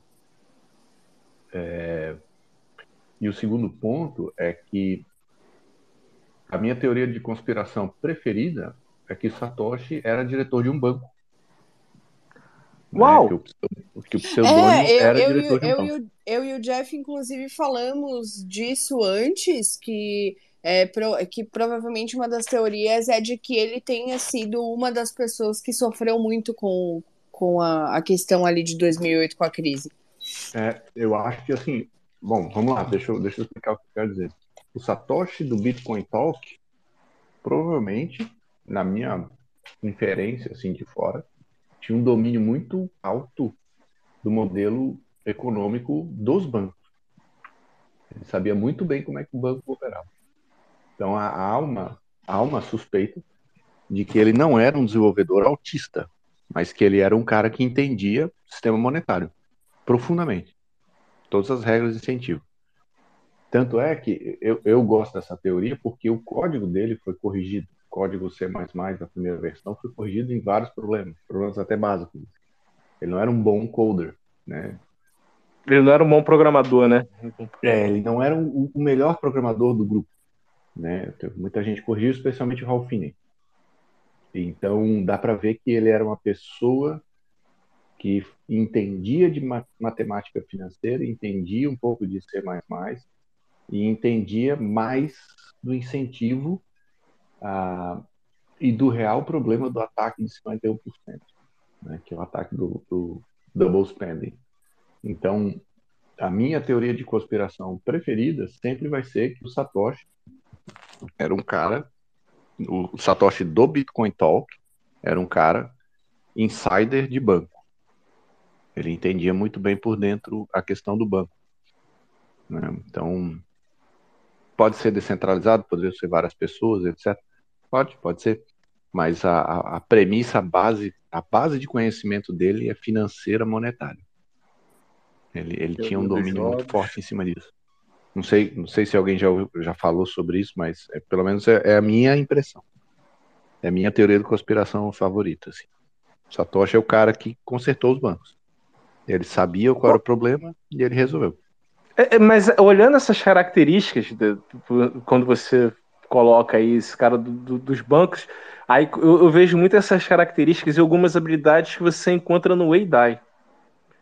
Que ele entendia, ele, ele também era um especialista em teoria dos jogos e tal. Essa parte. Exato. Essa parte É, o- assim, ó, conhecendo alguns core devs, tá na cara que toda a participação do Satoshi nas listas de e-mail e nos, no, no fórum é que ele não era um. Não, a vida dele não era ser core dev, não era ser desenvolvedor de software. Dá, dá para ver muito claro que o, o, o arcabouço de, de, de fundamentação dele, que ele né, dá para o argumento dele é o, o fundamento nunca é técnico, ele é sempre de teoria dos jogos. Então, é, quem trouxe fundamento técnico foi o Ralph Finney. Né? Então, é na, na, discussão, na conversa, né? Conversa de fórum, né? Sim, sim. Tanto é que ele, tanto é que ele cara, ele fala, se você não entendeu, eu não vou ficar te explicando. Ah, Isso é maravilhoso. É. Se você muitos não, podem eu não pensar... tenho tempo para tentar te convencer. Exatamente. Muitos podem pensar que isso é uma resposta de um dev, né, de um desenvolvedor. Mas é, isso, isso, isso é a clássica resposta de professor cátedra. Ou seja, o cara tem toda a bibliografia até aqui para você ler e entender, cara. Se você não entendeu, cara, volta lá. Eu não vou ficar aqui ficando, entendeu? As bibliotecas estão aí, você estuda e se vira. Quer dizer, era um humano mesmo. era um grupo de humanos. É, eu não, eu não acho que ele seja humano, tá? É, pra, pra dar uma triste. resposta seca nessas, o chat GPT pelo menos ia, é. né? Eu sou criada, não posso fazer isso, porque não sei o que, não sei o que, ia fazer toda uma firula. Não, a inteligência artificial com certeza não era. Agora, o próprio Narcélio também comenta isso, como você, você bem comentou, Wilson, que os erros de código, né? Eventualmente ele não era, um, não era o foco dele, talvez veio mesmo do mercado financeiro, eu já ouvi isso por outras vias mesmo também. É. Eu, eu, queria não, ressaltar e... rapidinho, Wilson, é que se Satoshi for um brasileiro, para mim ele é o Narcélio. Só para deixar claro, Narcélio, um abraço. Pode ser, pode ser. Olha, muito bom. E o ECAP, é, cara, eu notei, cara, na, na, na, sua expressão, cara, o quanto você ficou triste por Satoshi ser um humano. Dei risada. é, é assim, mas... aquela coisa, né? A gente fica tão, ah, vou dizer assim, frustrado com tudo que está acontecendo no mundo, né? O povo caminhando aí em direção ao precipício, achando bonito, sinalizando virtude aí, apoiando tudo que está vindo. Então eu, eu, brinco com os meus amigos nos grupos tal que intervenção alienígena, né? Voltem, salvem-nos, porque, meu, tá difícil. Então eu, eu brinco de ter a esperança de que, meu, não pode ser só isso aqui. A consciência, né, a vida inteligente não pode ser só isso. Tem que ter alguma coisa a mais, mas não que vai nos salvar nem nada, mas que preciso ter essa esperança de que não é e só... se, e se foi uma criatura externa que criou isso, é, talvez ele tenha criado exatamente para esse mundo aqui, não seja uma coisa utilizada em outros mundos, é, por ser extremamente desenvolvido e talvez é, o Bitcoin seja uma coisa que passou por aquele mundo lá deles, por aquele planeta, e que hoje eles tenham chegado em tamanha evolução que isso nem seja mais necessário. Não, mas peraí, peraí, peraí deixa eu pegar um ponto aqui. Porra, legal. E é, é uma das coisas que eu mais gosto no Bitcoin. O ECAP, Imagina se isso foi dado para a humanidade. Olha só o que, que o Bitcoin pode possibilitar para gente. O Bitcoin ele é a ferramenta que pode fazer a humanidade escalar nas escalar, né, na escala de Kardashev. E com isso a gente chegar à origem disso lá em outros mundos. Nossa senhora. Genial, irmão. Genial. Eu, eu penso nisso várias vezes. Cara, meio maluco, mas não é. O Bitcoin é um dos únicos ativos, olha só, vou, vou avançar um pouco mais nesse tema aí de teorando na conspiração. Ele é um dos únicos ativos que dá para você trocar de forma interestelar e também, quiçá, trans, tra transportá-lo para outras das suas vidas, para quem aí entende de reencarnação, ou acredita ou desacredita, supondo que exista reencarnação, você eventualmente você tem um grau de evolução, não você consegue decorar ali sua private key e consegue, né, numa outra vida, vai, vai acessar essa sua. Estou viajando um pouco, mas é uma possibilidade, é um dos únicos ativos que você pode eventualmente levar para um pós-vida. Os egípcios, tudo mais, eles tinham aí vidas e, né, e rituais em, em, relação a isso, de querer eh, levar o que eles tinham de conhecimento, de posses para o pós-vida, e Bitcoin eventualmente pode ser uma das únicas coisas que você possa levar, mas sem tirar, tirando essa parte aí meio totalmente forfetched, né, totalmente freak de, de, de, pensamento, é possível cientificamente a gente conjecturar de fazer transações de forma interplanetárias, interestelares. Então, eu, vou, Bitcoin... eu vou pegar esse teu gancho aí, Wake Pensa Manda. só. Que você pode fazer isso. Não vamos, não vamos entrar na parte da seed, Mas você, como você tem certeza que cada bloco vai demorar 10 minutos, você pode mandar para si mesmo uma transação para acontecer num bloco específico no futuro, para uma carteira XPTO, que de alguma maneira você pode ter certeza que vai chegar em você. Você pode Nossa. fazer ela data.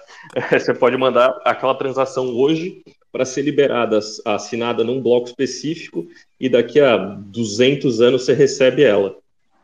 Sim, esse, essa era a proposta do Covenant, do BIP 119, do Jeremy. Exatamente. Ele, ele, agora, ele é transação, gente- transação do futuro. E para Transação descontrair um pouco, Wilson, depois da série Bitcoin Jesus, a gente vai ter a série Bitcoin Kardec. Nossa. Exatamente. Exatamente. E, Eu, ia fazer essa piada agora. Eu ia fazer essa e piada a agora. mesa, Cê- e É a mesa não se importa. Isso, não, na verdade, Tirando, na verdade, assim, ó, nós vamos kardecista, todo mundo aqui, nós vamos todo mundo aqui juntar o sobrinho também, e nós vamos lá no Pelourinho bater tambor para fazer o Deus me download de, de, de uma seed phrase. Entendeu? Não, é- eu vou em qualquer outro E, lugar. e menos aí, Pelourinho. aí, ô Jeff, sabe o que nós vamos fazer depois? Nós vamos fazer entropia de private keys em cima dos búzios. Vamos jogar Nossa. búzios na cesta e vai dar entropia, entendeu? Isso vai dar só seed única, isso vai ser fantástico. Isso. Aí, assim, ó, cada búzio, búzio que de- virar para baixo é tipo o código Morse. É zero. o búzio que virar para cima é um. Então uma você joga os búzios, cara. É uma boa entropia. vai dar uma entropia ali dos búzios, e aí o, o pai, o pai Ogan de Jeff, Planeta Bitcoin, Quatro Satoshi, Vai- cara. o pai Satoshi, né? O, o pai o, o Ralphine, né? São pai. Ralphine, que tá congelado, entendeu? O pai, pai Fini que tá congelado, ele vai te trazer a tua, a tua arma, que é a tua, a tua carteira. O problema, o problema, Wilson, é se de repente você conseguir a chave privada de Satoshi nessa, nessa entropia aí. Vai que ele manda. Exatamente. Aí Deixa eu dar uma boa noite Depois. aqui agora. Deixa eu dar uma boa noite ao Bantu. Bantu é, cara, uma personalidade incrível aí, um Bitcoiner, Rafaela, também minerador. Cara, você tem que botar esses caras pra conversar, ô, Rafaela. Meia. Pois é, eu tava. Wilson, Até Bantu. mandei pra Aline aqui, ela me mandou sugestão de, de gente, quero fazer, inclusive, oficialmente o convite pro Maier aí, pra gente abrir um Spaces em, em outro domingo pra falar só de mineração, porque esse é um assunto que eu quero destrinchar e eu vejo pouca gente Vixe. falando só disso. É que não, não tem pouca gente falando disso, tem pouca gente fazendo isso. É, é. Pouca- E ao mesmo tempo, como tem pouca gente fazendo, pouca gente se interessa, porque não é dali da onde eles estão tirando dinheiro, mas isso pra mim é fundamental, pra você entender É que até o o. Bitcoin cai no céu e entra na sua wallet, não tem ninguém nesse meio do caminho. Nós, mineradores, somos odiados pelo Mike, ele já deixou muito claro isso. Mas a gente está aqui humildemente fazendo o nosso trabalho todo dia, bloco a bloco, para que garantir que o seu satoshinho vai chegar no destino dele. Você está errado, man. Na verdade, eu amo vocês, mineradores. Você que levou pro lado errado isso aí. Caraca, Meia, é pior Cara, do que eu imaginava. Ele ama os mineradores. O problema é com você. É pessoal, exatamente o que eu ia dizer agora, vai pessoal. A coisa Tá continua. a gente resolve isso no tete a tete. Que bom, Jeff. Ainda bem que você consegue interpretar o que eu quero dizer. Obrigado. Dá uma boa noite aí pra galera que tá chegando aí. Gabriel. Pô, tem, bastante gente aí. Valeu aí, galera. Boa O noite, boa Icap. noite nada. Chegaram tarde, porra. Tinha que estar aqui antes, porra. É verdade. Como não, assim mas chega ainda agora? bem que eles chegaram agora, porque a gente ficou uns 15 minutos com problema ali no início. Eu sempre estendo, tipo, no máximo uma hora de Spaces, mas hoje eu sou obrigada, né? Não é todo dia que a gente tem um assunto massa desses pra tratar. Posso emendar uma nova teoria da conspiração? Manda, manda. De- de- Deixa eu só completar aqui com, com, com o ICAP aqui, que ó, quando ele levou essa aí, transcendendo essas questões aí, né, vamos dizer, né, é, metafísicas e tal, pô, cara, vou te falar, a cabeça explodiu. Não é uma visão de mundo que eu tenha, mas assim, sensacional. Obrigado. Assim, eu tô assim, né, num, num espírito de domingo, de, de, de brincar Sim, com vocês, de fazer sim, esse, a esse ideia é exercício essa. mesmo. Ah, né, mas tema- é, é, eu, eu, eu quero transformar esses spaces nisso, sabe? Porque eu acho que as coisas que a gente tem, os assuntos que as pessoas discutem, principalmente no YouTube, se tornou aquela coisa maçante de ficar lendo gráfico. E Exato. poucas pessoas tratam de outros assuntos, e não só de Bitcoin, mas assuntos que é, estão relacionados também com esse mundo, né? E E Bitcoin eu. tão... Desculpa, fala. Pode falar, não, pode falar. Não, e Bitcoin é tão mais do que dinheiro, é tão mais do que um valor. Sim. Bitcoin é comportamento, Bitcoin é não vou falar, né? Bitcoin é filosofia, Bitcoin é, é soberania, Bitcoin e, é... E, de, e, o código ele não se importa com as filosofias que a gente não, adotar, né? Mas, é, mas as pessoas elas têm, têm isso e elas trazem isso para dentro do Bitcoin e, e, e, é um espaço que ele permite que, que certas coisas sejam debatidas. Aí, eu, essa, essa eu aprendi com o Wilson. Eu trago Bitcoin para minha vida, as características dele. Eu nunca vivi uma vida sobre proof of work e quando eu compreendi isso, minha vida melhorou drasticamente. É, então, assim, é, o Bitcoin ele é a lente, o Bitcoin ele é o molde, e não o contrário. Uhum. E aí eu faço uma provocação para vocês e prometo parar de falar muito. Assim, a gente está falando de um momento de cara, de transição de planeta, de mundo. Olha só o que está acontecendo com os bancos, né? Quem estuda aí os, o Great Reset, a Agenda 2030, vê que, assim, é muito suspeito, para não dizer outra palavra, tudo que está acontecendo no plano da saúde, no plano das finanças. E, de novo, Bitcoin, né? Como bote salva-vidas. Ele uhum. é o contrário de tudo que a gente está vendo aí, que é a escravização da humanidade mesmo. E ele é o contrário de tudo isso. Então, quem sabe lá atrás, como a gente já falou aqui, né? O pessoal que sabia, os cyberpunks, vamos colocar assim, ciphers, né? Punks sabiam isso, que realmente estava acontecendo e eu iria acontecer e jogaram essa pérola aí para nós. E eu acho que é um presente muito grande, a gente tem que honrar muito grande isso. O que, que, eu, que, que eu queria falar com isso, assim? Cara, o que vai acontecer nessa década é algo absolutamente absurdo, já está acontecendo. Eu não sei se todo mundo vai entender a tempo o que está acontecendo, mas os globalistas e... aí, o Deep State sabe que o Bitcoin é um bote salva-vidas e as janelas de oportunidades vão se fechar, vai ficar muito mais difícil de entrar nesse barco, ainda mais com crédito social, crédito de carbono, né, os CBDCs, o Digital ID, vai ficar tudo muito mais complexo. Então aproveitem, meus amigos, aproveitem. É, e a criação foi tipo praticamente um uh, uma previsão de Nostradamus, assim, é, não exata, mas de que as coisas iriam acontecer de novo numa intensidade muito maior e num espaço de tempo cada vez menor. Que os é, ciclos, o... eles estão se encurtando, esses ciclos de crise, né? Tinha uma teoria, inclusive da conspiração, uma vez, que... É, que agora a, é verdade, Fábio. Que agora é verdade, né? Mais uma vez eu tinha razão enfim, é, de que os ciclos ocorriam de mais ou menos em 60 e 60 anos, né? E no início, se você for ver, crise de 29, né? É, o problema lá de 1970 também foi mais ou menos essas crises de 60 anos e de repente esse negócio começou a encurtar e muita gente dizia que 2008 ele só ia se repetir daqui pelo menos 20, 25 anos e não, Nada, eu acho que 2008, assim como quando você pega ali 2029, você vê que na verdade já teve uma crise muito grande em 2022. Talvez o 2008 foi a marolinha que precede ao grande tsunami que vai ser agora. Uhum. Não sei se vai ser 2024, 25, 26, mas eu tenho absoluta convicção que vai ser nessa década. Então. Não, e daí as pessoas ainda estão com aquela coisa, ah, foi culpa da pandemia, foi culpa da pandemia, foi culpa da pandemia. Mas é, para mim não foi, sabe? Para mim é isso, isso, isso foi só, obviamente, mais uma gotinha dentro do copo que pode ter feito estourar mais cedo, mas isso ia acontecer na mesma intensidade é, com pandemia ou sem pandemia. Exato. É. Eu vejo como sendo uma agenda, uma agenda de destruição mesmo. É o tal do destruir para reconstruir, ordem através do caos. O Fed sabe exatamente o que ele fez com os bancos. Ele, ele, ele sabe exatamente como está o balance sheet de cada um dos bancos. Então, assim, não foi nada assim, ah, crise de insolvência, o pessoal está pedindo saque. Não. Mas pensa só, que... Segura, segura o raciocínio nesse, nesse, nessa questão do Fed. Só para a gente pensar. Antes nos Estados Unidos, você tinha não, não uma centena, mas você tinha quase uma centena de bancos. Tinha mais de 90 bancos nos Estados Unidos antes da crise de 2008. Depois da crise de 2008, você teve uma, uma né, houve uma aglomeração de bancos dentro de quatro estruturas, e hoje você tem quatro grandes bancos nos Estados Unidos. Você, como um regulador, você prefere trabalhar com 90 ou você prefere trabalhar com quatro?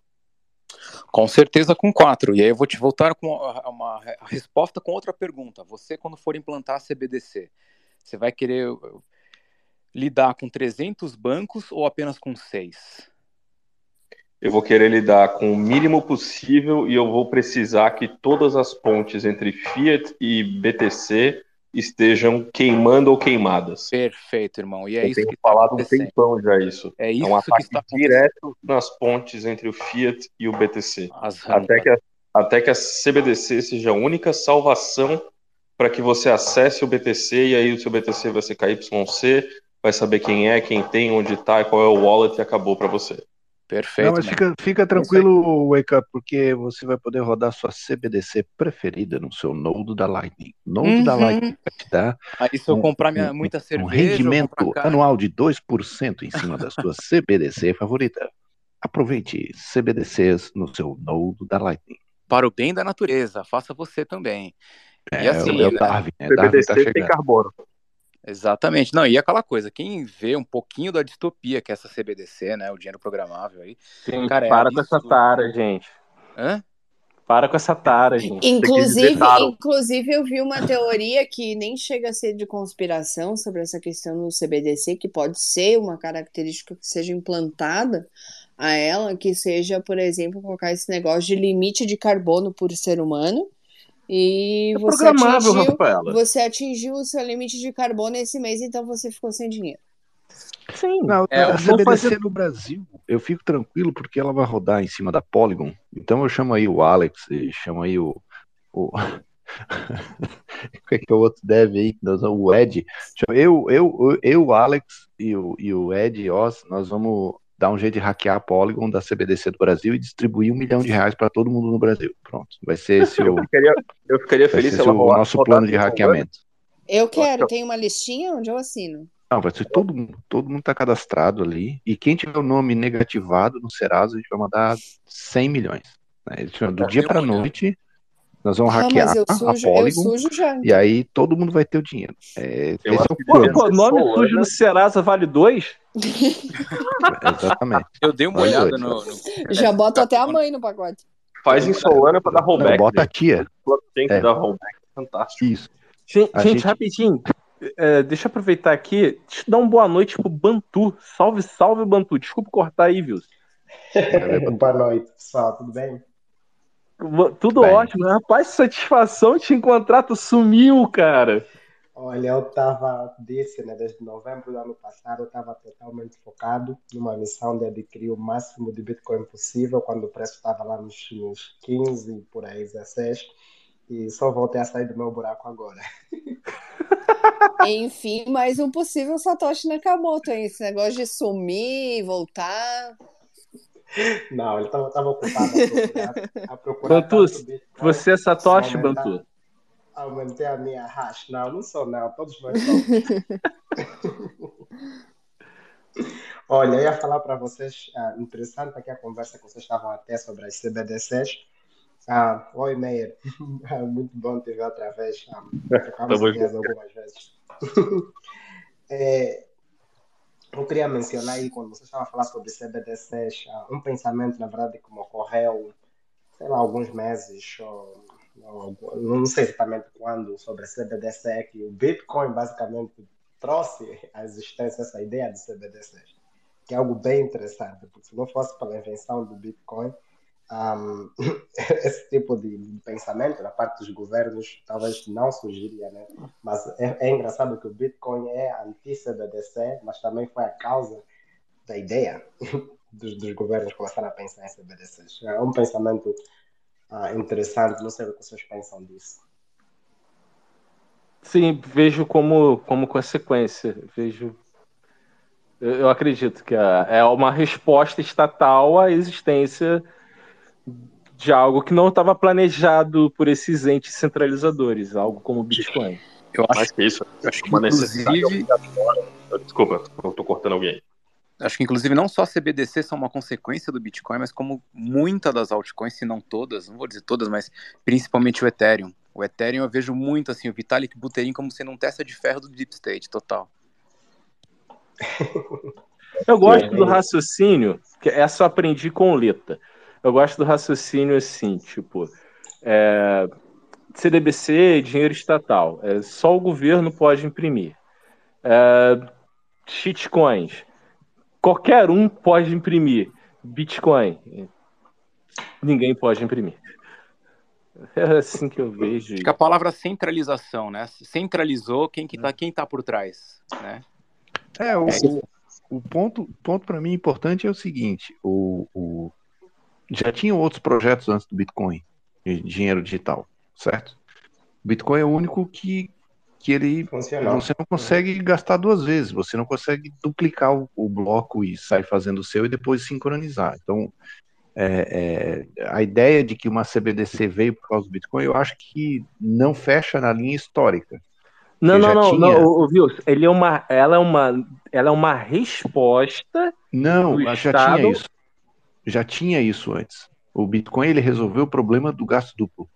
Sim. Então, antes do Bitcoin já existia a ideia de ter dinheiro digital estatal centralizado. Isso, Mas isso já é, é a mesma coisa Mas com a internet. Mas não foi o Bitcoin que acelera isso? Não, não. Mas é que são duas coisas diferentes. Uma coisa é dinheiro. O Bitcoin, coisa... o Bitcoin ele, ele atrasou a CBDC.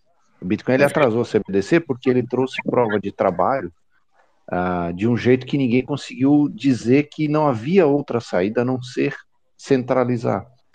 Então, é, deixa, eu acho... deixa eu interromper então e fazer uma pergunta. Tu acha que ele atrasou ou que ele possibilitou a, a existência? Atrasou muito a CBDC. Por quê? Porque a partir do momento que um projeto descentralizado, baseado em prova de trabalho e uso de eficiência energética que, que fosse acessível para as pessoas passou a ter valor em corretora ou passou a ter valor financeiro, as pessoas optaram pela dominância do, do Bitcoin. E, então e, tanto, é, e, inclusive é, é incorreto eu falar, por exemplo, que a CBDC ela só é possível por conta da criação é. do Bitcoin, porque é. ele foi o que trouxe a blockchain. Não, o, o Bitcoin ele não trouxe blockchain, ele trouxe a timestamp descentralizado. Qualquer pessoa entendi. pode auditar o livro texto, o livro caixa. Agora Qualquer entendi. eu, estava com uma, eu tava com uma visão totalmente errada.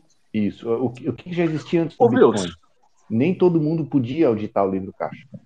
Certo? É, já uhum. existia centralização. O Bitcoin ele veio e resolveu de um jeito muito simples, de um jeito muito prático, de um jeito totalmente descentralizado, a conferência do livro Ô, caixa. Ô, Wilson, em outras palavras, assim, você está querendo dizer o seguinte: que o Bitcoin ele mostra para a humanidade de uma maneira clara que você pode ter o padrão ouro de uma maneira muito fácil auditável.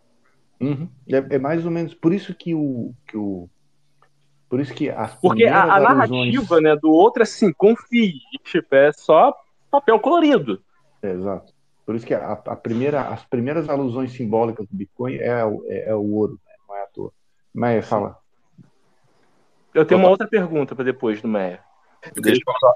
E, e, depois, e depois eu, vou, eu vou seguir, porque eu não concordo muito com muita coisa que o Wilson falou, mas ah, o Meia pode falar. Oba, adoro contraponto. Vamos lá, tacar fogo no parquinho agora. É... Bom, eu acho que é muito mais simples, na verdade, porque você, quando você tem uma forma de dinheiro onde o Estado não controla, ele não pode aplicar a política econômica. Se ele não consegue aplicar a política econômica, ele não pode ser um governo inteiro da forma como a gente entende governo, porque política econômica monetária faz parte de política pública. Então você precisa de alguma forma controlar esse ente novo e incontrolável no seu sistema. As pessoas estão trocando papel moeda, estão trocando a sua moeda por algo novo que você não controla, você não tem taxação. Então acho que é muito mais simples do que a gente está entrando. A ideia da CBDC. No meio do caminho, a aplicabilidade dela, de você conseguir controlar, de você conseguir colocar um monte de porcaria no meio dela, foi crescendo à medida que veio, a questão de smart contract, que era, mas era. Desculpa, espirrei. Saúde, era muito mais uma questão de política pública monetária, galera. Imagina um governo que não controla o seu dinheiro. Você faz o seu nome para isso, você dolariza a economia, então você depende impressa pelo outro. Agora, se corrente que não funciona para ninguém, desculpa, funciona para todo mundo, menos para o governo, é horrível para o governo. Ele precisa controlar a política econômica para poder ter política econômica monetária. Então, para mim, é muito mais simples a questão da CBDC do que vocês estão puxando. Sim, é justamente o teu argumento que me faz acreditar que o Bitcoin atrasou uma adoção em massa de CBDC, apesar da tecnologia estar tá pronta. Ele mudou o meio só. É, não, e, e assim, ó, ele inaugurou um modelo que as pessoas não optariam. Né? Ou seja, o, ninguém vai adotar uma CBDC se pode, pode escolher pelo Bitcoin. E, principalmente os, os, iniciais. No Brasil, tu, tu, conhece bem essa história, a gente já discutiu várias vezes. No Brasil, a URV já foi uma moeda virtual. Ninguém nunca teve uma URV na mão, todo mundo trocou cruzeiro por URV e o real nasceu. Então a gente Só... já está acostumado com moeda que não existe. A gente faz eh, Deixa eu. Desculpa cortar, deixa eu só aproveitar que teve uma pergunta aqui do Thiago Souza. Ele falou que faz sentido. É, se imaginarmos que essa ter, é, narrativa do dinheiro digital já era falada e o Estado também leu e entendeu o que era, mas alguém fez primeiro. Sim, era, era mesmo esse o ponto que eu ia levantar, que o Bitcoin mostrou de forma técnica como fazer isso. e, uhum. Isso é uma coisa, a ideia sempre existiu, sempre surgiu mas a forma técnica de como fazer, infelizmente, muita gente que, que trabalha no governo são incompetentes. E, e, o Bitcoin mostrou de forma técnica como isso é possível usando né, a, a tecnologia de, de ledgers, que, que, que, é a blockchain, que também já existia, mas a forma do, do Bitcoin é interessante porque ela combina certas tecnologias que já, já existiam separadamente um, e basicamente juntaram-se, né, que é para mostrar que é possível fazer isso e com smart contracts e, e tudo mais, uh, dá o caminho, basicamente, é, tem a fórmula toda para se criar um, a, a, CBDC. Então, uhum. Eu, eu não, não, acredito muito que o Bitcoin atrasou a CBDC, mas até algum ponto, nem que Satoshi Nakamoto tivesse, não tivesse inventado o Bitcoin naquela época, alguém inventaria inevitavelmente, e obviamente os governos iam usar as mesmas fórmulas, tirando as propriedades que eles odeiam, para poder criar a CBDC deles. E, e essa é a minha opinião. E, e, vocês acham que, que, a CBD, que essa CBDC vai impulsionar o uso do, do Bitcoin? Vai impulsionar essa adoção, essa bitcoinização? Ou que Olha, não tem relação nenhuma? Qual a visão de vocês? O que eu acho é que nós deveríamos, e, e, o progresso que estamos a ver, na verdade, a inovação que estamos a ver no Bitcoin é muito, um, dá esperança, né? nós precisamos ainda de muito mais ferramentas, de muito mais tudo que estão a ser desenvolvida nesse momento para uh, chegarmos a esse ponto da, da, da, adoção, porque nos últimos quatro anos fez muito progresso, mas eu acho que ainda tem muita coisa para se construir. Isso nos faz feliz, né? Temos muita gente aqui na sala que, que, que podem, obviamente, ajudar na criação dessas ferramentas para que a adoção seja possível. Sim, com certeza. É, o Mike tava com, com a mão levantada ali, não sei se ele já falou. Eu tava, eu, na verdade eu queria só contra, contra dizer, colocar meu contraponto com relação ao que o, o Wilson falou. Eu acho, eu discordo na maior parte do que ele falou, só concordo um pouco com relação ao atraso da, da CBDC, porque na verdade, assim, é, até o Bitcoin nascer, tudo que existia era moedinha de jogo. Então, eu acho que é, todos os governos, por mais que quisessem né, criar alguma coisa assim, alguma coisa digital, eles, é, eles nunca acreditaram que fosse possível resolver a questão do, do gasto duplo, é, que fosse útil para eles. Exatamente a, como a moeda do The Sims, a moeda de um jogo virtual e tal.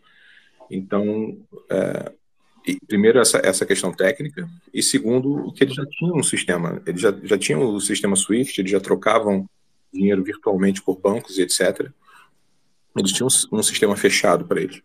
A questão deles utilizarem um, um sistema virtual para a população, na minha cabeça, na, o, a maioria da, do, dos governos não tinham esse interesse, entendeu? Uh, tipo, enquanto não, não, não, se, não se resolvesse a, a questão do, ah, beleza, eu posso criar uma, uma moeda digital e, do meu governo, do meu país, mas alguém pode copiar o código, começar a imprimir é, com o meu, meu inimigo imprimir e começar a destruir a minha moeda por causa do gasto duplo, etc.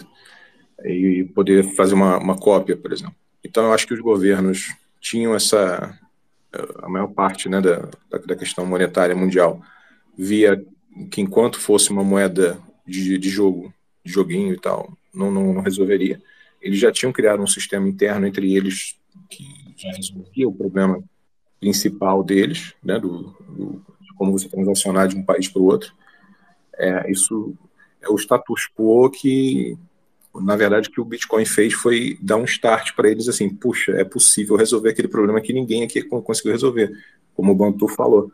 É, eles são é, totalmente incompetentes. Então, quando eles viram que alguém conseguiu fazer, eles ficaram, putz, agora ferrou, a gente precisa fazer. Então, na verdade, eles aceleraram o processo, tentando fazer uma cópia na qual, é, para resolver, né, para que funcionasse para eles, você, você, não, você não teria o, a, a, solução. Então, é uma coisa do tipo, acelerou para que eles corressem atrás, porque o, o problema que eles não conseguiam resolver estava resolvido, mas atrasou justamente porque o ethos, né, como o Jeff fala, e a, e a forma como o Bitcoin funciona não serviria para eles. Então, resolveu o problema, mas para resolver o problema eles teriam que deixar, deixar o controle da, da moeda, é, largar a mão do controle da moeda. Então, acabou sendo é, uma faca de dois legumes para eles. Agora, o Pix, é, que foi criado no Brasil, mudou completamente a, a história, porque é, justamente por, por, essa questão da facilidade né, de, é, do povo brasileiro aceitar qualquer merda, impressionante, e era de graça, então até vacina e injeção brasileira aceita, se for de graça. Acabou que popularizou e aí os outros, agora é os Estados Unidos, que, que até dois, três anos atrás dizia que o, o parabéns pelo Pix do Brasil, mas nós aqui não precisamos. É, parabéns pelo CBDC que está sendo desenvolvido no mundo, mas a gente aqui não precisa. Agora os Estados Unidos está anunciando aos quatro ventos que tem que estar tá correndo atrás de acelerar para fazer o CBDC deles funcionar. Porque senão eles vão. Eles quebram, né? Na verdade é quebrar. Sabe disso. Mike, em 89, em 1989, existia o, o DigiCash.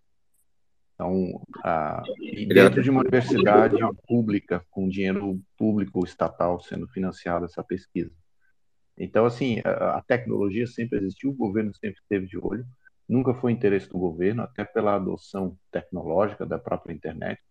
O fato é que a, o incentivo à criação de uma CBDC é a quebra do padrão do petrodólar, que é a quebra do padrão do dólar. Então, a CBDC ela não é um caminho que os governos sempre quiseram tomar.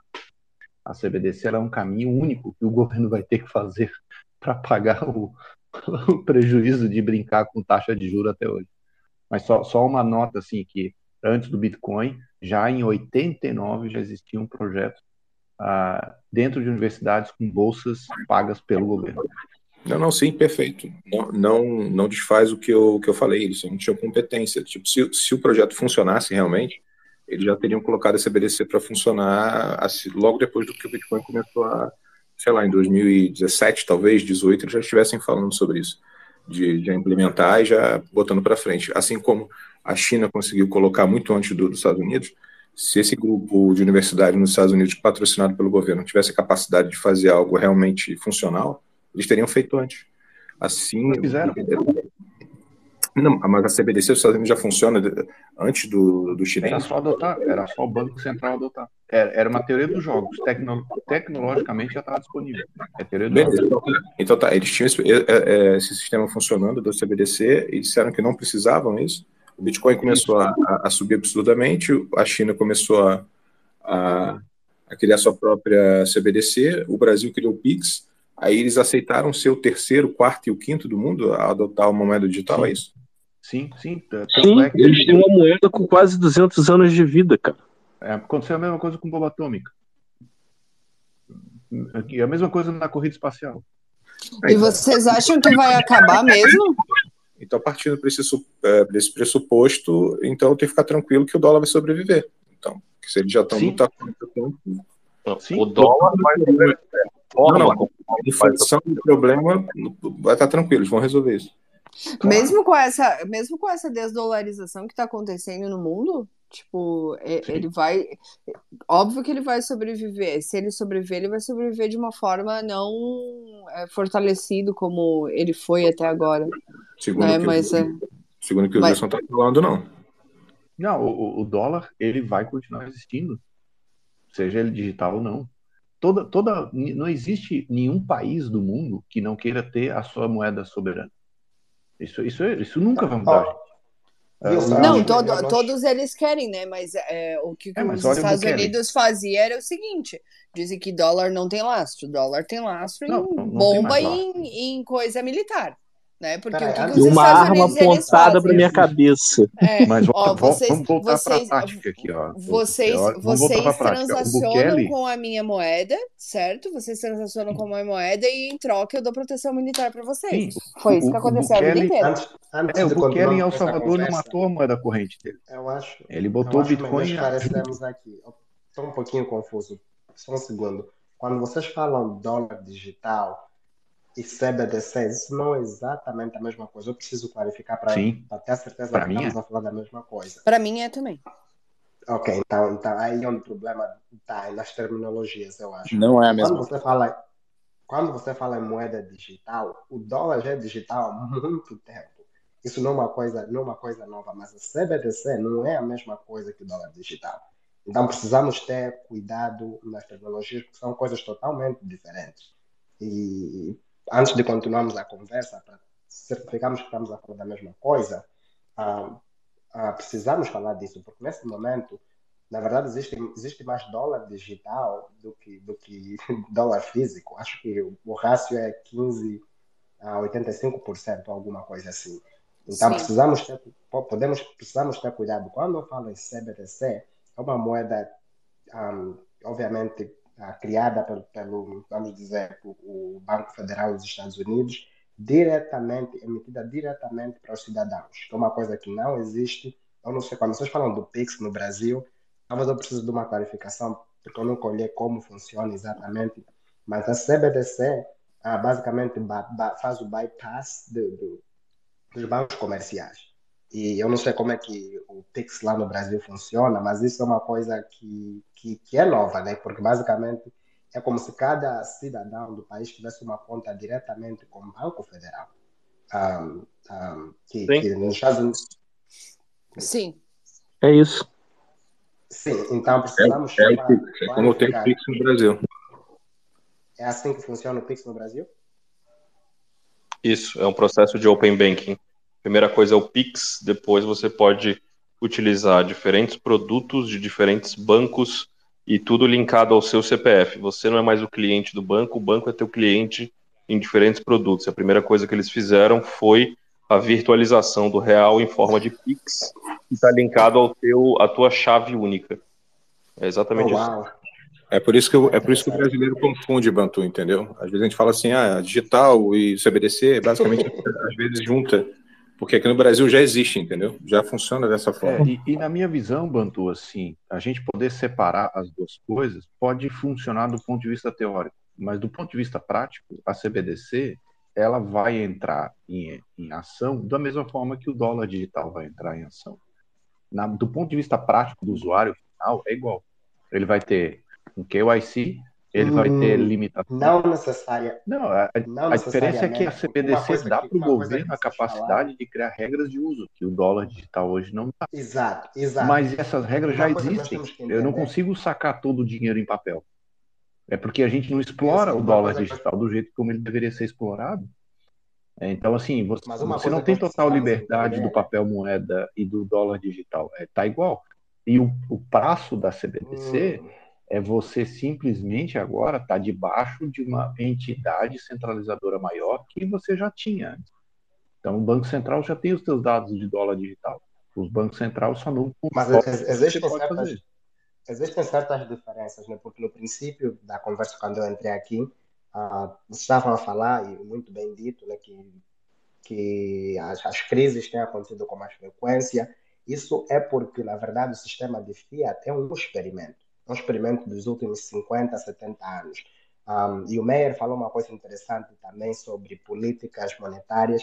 Esse conceito de políticas monetárias também é alguma coisa, na verdade, nova. É um experimento onde os bancos centrais, entidades centrais, continuam cada vez mais a tentar interferir nas políticas monetárias. E uma CBDC, na verdade, acelera isso, né? acelera uh, o tempo de resposta dos, dos, dos entes ou planejadores centrais para poder lidar com essas crises que, que vão surgindo com mais frequência. Mas é exatamente por isso, por o sistema de Fiat ser um experimento, eles vão inventando as regras à medida que os problemas vão surgindo. porque uh, até, até antes de 1900, vamos dizer, na época da Primeira e Segunda Guerra Mundial, um, o, na verdade, os bancos eram, mais, eram privados do que outra coisa.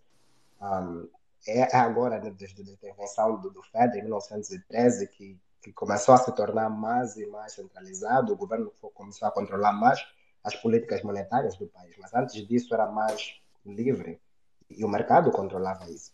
Mas então a, a, a, a CBDC é interessante por isso mesmo, porque dá mais controle um, aos, aos, aos, governos. Né? Como vocês falaram no PIX, no Brasil, vocês não usam na totalidade, mas existe muita coisa que o governo, se no Brasil já é como eu acho, o governo tem muito mais poder de controlar a moeda e de incentivar os usuários brasileiros a gastarem de certa forma ou de outra, dependendo dos resultados que eles estão à procura.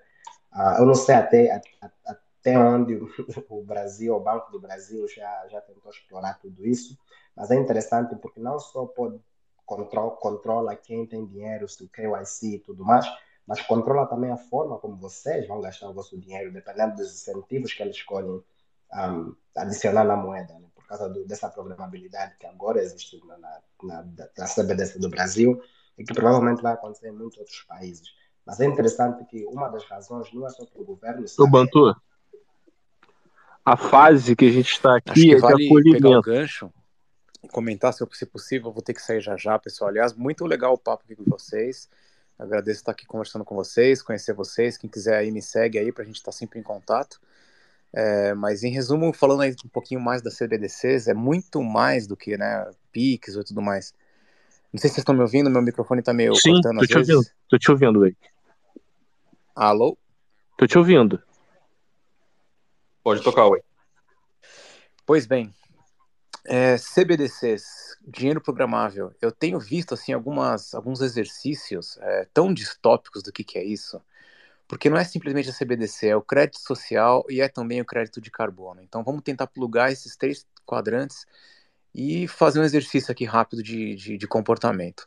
Então hoje você tem lá o Serasa da vida. Eu, às vezes converso com alguns normes assim, e o pessoal fala: "Ah, mas não tem problema, eu eu já já estou acostumado com o Serasa, né? Minha pontuação vai abaixar se eu não pagar em dia, tal. Só que o que vai acontecer agora com a CBDCs é muito mais grave do que isso. É um nível de totalitarismo total, né? De tecnocracia total. Então, na China já acontece o seguinte: o cara atravessou fora da faixa de, de pedestre, ele perde pontos. Ele comprou lá muita cerveja, ele vai perder pontos também, porque teoricamente vai ser um cara que vai onerar o sistema público de saúde lá na frente. Então tá. Então a CBDC desse, dessa pessoa que já é um cidadão que não tem uma pontuação muito boa, ele já não pode comprar certos tipos de produto. Então o dinheiro perde a fungibilidade. que mais? Ele já perde uma pontuação ainda mais no que, sei lá, falou alguma coisa mal do governo na rede social, perdeu mais ponto ainda. Aí o dinheiro dele perde o tempo de expiração que antes era de 90 dias que ia durar na carteira dele e reduz para 70 dias. Ou ele só consegue é, gastar num raio de até 15 quilômetros de distância da casa dele. E aí começa a diminuir esse raio conforme ele tem menor, menor pontuação. Então as pessoas vão começar a se modular num nível de comportamento assim é, muito grande. E a gente sabe como é que funciona a psicologia humana, né? As pessoas são meio que fazem tudo por dinheiro. Então imagina fazer tudo por dinheiro no sentido é, de evitar de emitir a sua opinião, de seguir as regras do governo. No começo é dito que eles vão colocar só regras assim é, que para as pessoas acreditarem que é para o bem, né? Então tipo você foi lá, visitou os velhinhos no asilo, mas tá, você vai ganhar o, cara, No começo esse você era o ganha ponto pontos. que eu queria Assim, pegar. Depois você perde. E ainda nem Esse- com crédito É, social. isso, é, é que assim, ó, na, na, pra carbono, gente não perder o foco, né? A, a diferença entre CBDC e dólar digital é só a regra de uso. A tecnologia é a mesma. É só Perfeito. criar desculpa para poder Eu usar, porque vai ser igual. Tecnologicamente é o mesmo caminho. As pessoas vão ter um celular vai estar conectado à internet, um internet banking, e a regra de como tu vai poder usar está lá no internet banking. O CBDC ele vai usar todo o caminho do dólar digital, colocando regras. Quem acha aqui que o governo ia montar uma blockchain para cuidar de uma CBDC? Isso é loucura. O governo não tem know-how tecnológico para fazer isso. Entendeu? Ele simplesmente vai chegar e vai dizer, ó, agora o Pix, igual o Pix, ó, o Pix da meia-noite para frente não pode sacar mais tantos reais. É regra. O governo vai botar Ouviu? regra e você vai aceitar e vão chamar isso de CBDC. Nem Ouviu? precisa de blockchain. Ouviu? Se nesse ponto. Sim, porque é centralizado. Eu já tô querendo transcender esse assunto, o que é CBDC, o que não é. Eu tô querendo não tá extrapolar nesse não. exercício mesmo, é, da forma prática, do que, que vai significar isso nas nossas vidas, né? Então, na E ainda nem prática é falei o da- incentivo. O que, que vai levar uma pessoa a se submeter ao governo? É o incentivo que o governo vai te dar. Acesso seja, a Exato, é acesso ao incentivo. Assim, gente, é, psicologia humana é muito simples. Por que, que você vai optar em receber o teu salário de servidor público em CBDC? Porque senão você vai ser demitido. Pronto. E foi assim com o RV. Primeiro foram os servidores públicos. Todos eles tiveram salário equacionado lá em Foi assim com a 1994. vacina, cara. Foi assim com a vacina. Então, aí você, quem é servidor público, beleza. Qual a massa dominante e geradora de opinião no Brasil? Servidores públicos. Depois você pega o proletariado, quem ganha pouco. Aí você vai dizer assim: olha, para você trabalhar aqui na empresa, você vai ganhar um salário maior se for em CBDC. Por quê? Porque aí eu posso controlar o que você vai gastar. Aí você, não, eu quero em papel, quero em papel moeda. Beleza, vai ganhar 50% do teu salário. Acabou. Gente, é muito simples. É, é isso que vai acontecer. Não, não tem E toda pra essa mim- indústria, publicidade, etc. Vai ter incentivo. E Eu vou viu? Pra falando, mim- eu não sei, a gente não tá falando nada de diferente, eu só tô querendo extrapolar os, os cenários e ainda nem consegui plugar com o crédito social.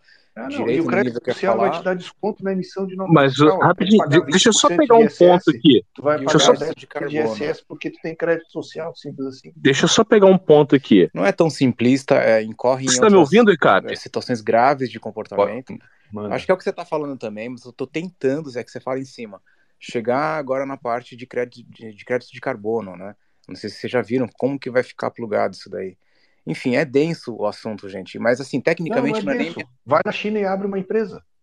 Tem um documentário do cara chinês empreendedor que vai para os Estados Unidos. Vocês viram isso no Netflix? Cara, na China, se você abre uma empresa, o governo é teu sócio, tu faz tudo direitinho, tu ganha dinheiro. Ganha dinheiro pra caramba. É maravilhoso. E ainda dá para viajar até Macau e gastar todo o dinheiro no cassino. É só tomar cuidado para não, não infringir qualquer lei, porque de repente você fica oito meses desaparecido, É, exatamente. depois você volta com um róbulo da orelha E para mim diferente. isso abre até uma outra conversa de uma outra teoria, que isso pode ser um ensaio para se implementar uma moeda única no mundo.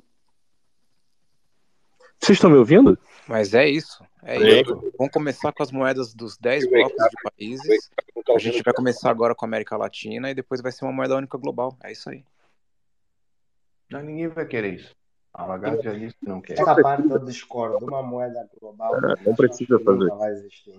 Você tem, você tem um dólar denominador de todas as transações hoje Ela disse que não quer porque ainda é uma, uma coisa que o, o mundo inteiro fala que é contra, a população se revolta, mas eles vão implementar isso aos poucos de forma que a gente nem, que as pessoas não sintam.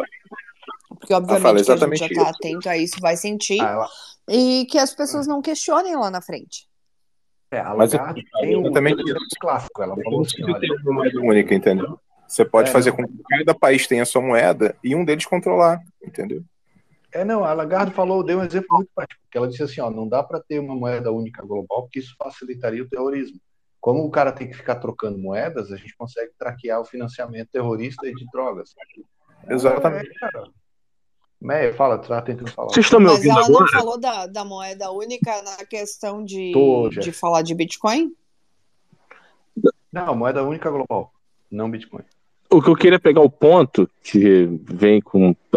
Lá quando o Bantu estava falando e que o Cap trouxe, é uma parada muito simples. A fase atual do Pix é uma coisa que você fala muito. Agora ele tá, é, é soft, né? É, é, é só acolhimento. Aí entra o que você fala muito. É só o vigiar para depois punir. É só para adoção, é só para Só massa para a galera aprender. entrar. Aí agora, agora é a fase paz e amor. Daqui a pouco o caldo entorna. Cara, tenta, tenta rodar mais de 10 mil reais em vivo e no banco. Você tem que assinar tanto papel, da onde você tá tirando, para que, que você precisa do dinheiro, para que não sei o quê. Cara, não, não tem incentivo nenhum para você usar dinheiro. O incentivo vai ser sempre para você usar algum meio controlável. O Pix é perfeito, porque ele já está ligado ao seu CPF. É um número único, ele não está ligado ao banco, o Nubank, o Banco do Brasil. O dinheiro não está lá. O dinheiro está no seu CPF, o seu CPF utiliza aquele banco XPTO. Então você já está sendo. E o, e o legal, Meia, é que você não precisa nem limitar, né, Meia? Você fala, ah, você quer gastar, você quer fazer uma transação de 100 mil? Faz, dane-se. Eu só vou saber exatamente para onde foi, o que foi, para quem foi, se você pagou Exato. uma taxa. Tá ótimo. Exato. Acabou a isso, limitação.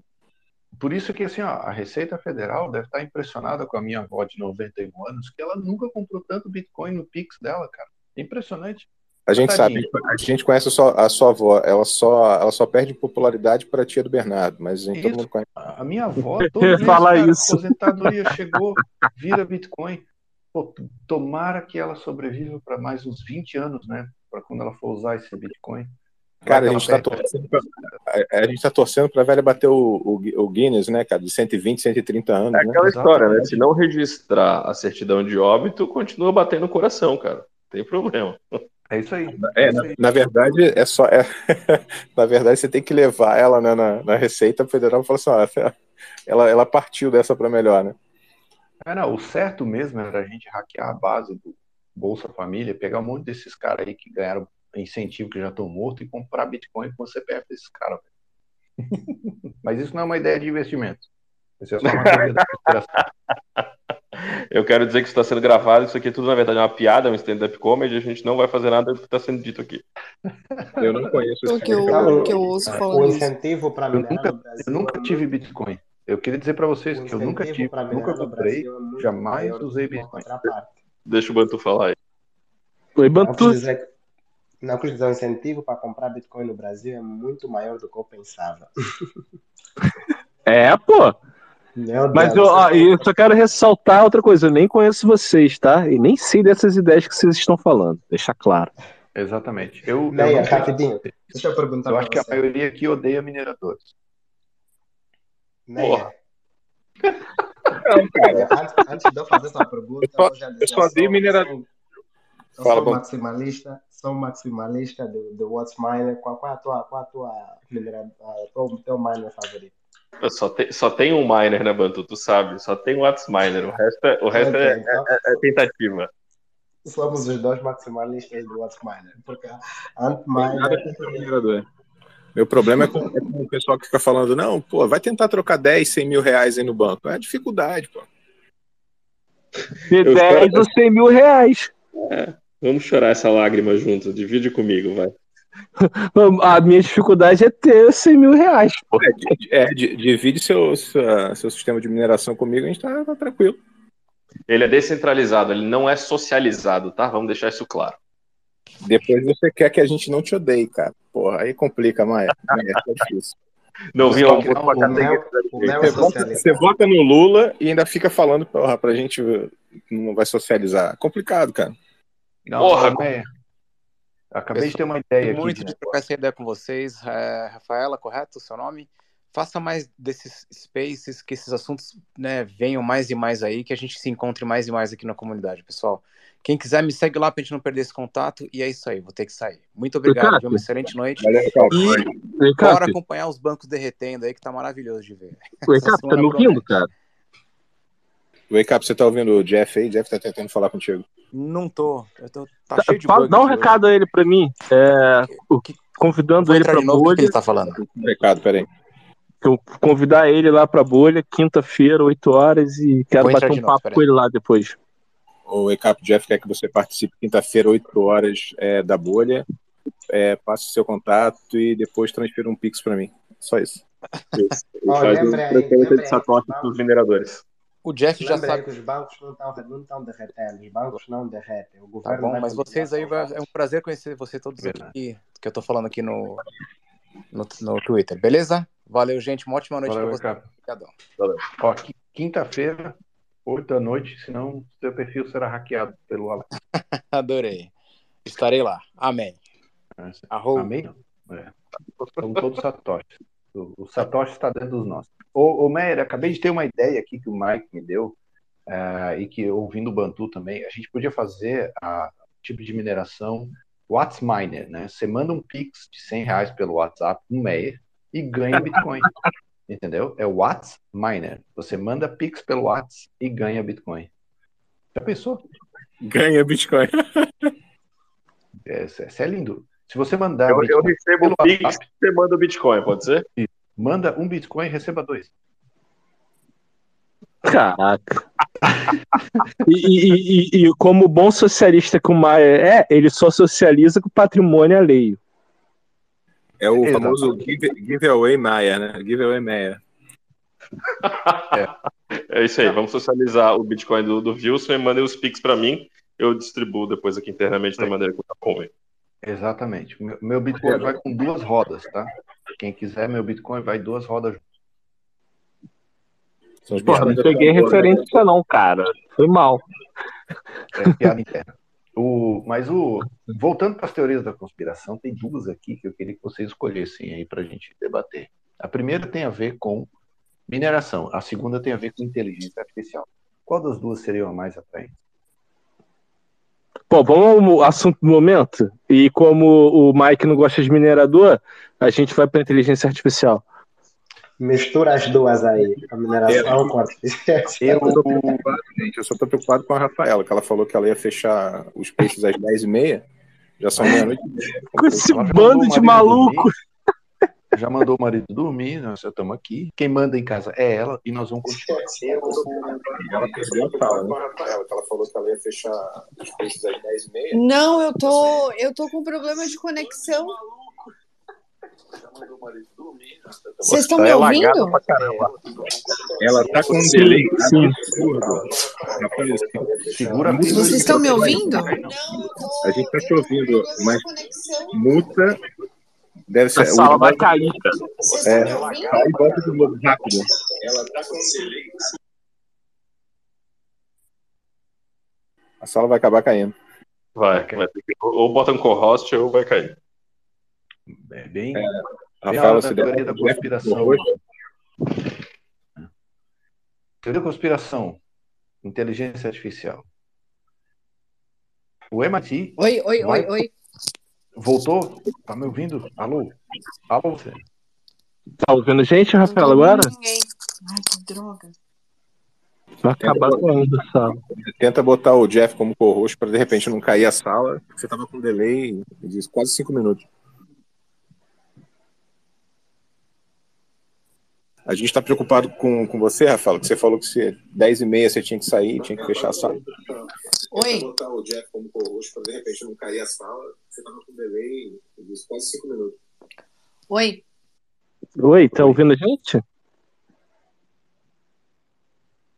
O mais incrível é que eu não sei se é o Jeff falando ou se é o delay do Jeff falando, saindo pela Rafaela. eu tô quieto já tem um tempo. Rafaela. Teste de delay. What is your school? Alô, Rafaela. Você está meu. Vamos mandar uma mensagem para o futuro. Compre Esse Satoshi. É... Compre Satoshi. Este é o hashtag episódio 5.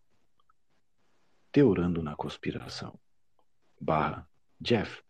Planeta Bitcoin. Hospedado por Bitcoin Block, não consigo ler o resto. Jeff, Plá, ícone de mundo. Oi. E, e vários players. Aguardando a Rafaela. Agora eu tô ouvindo, tô ouvindo vocês. Ai, meu Deus. Que emoção. Bota um, bota um co-host aí, senão cai de vez. Peraí. Bota um co-host. Pô, você me fez lembrar agora uma série que eu gosto muito, Sigmund's East Est. Acho que é isso que o pessoal fala lá em Dark. É isso aí. Eu não consegui ver Dark até o final. Pô.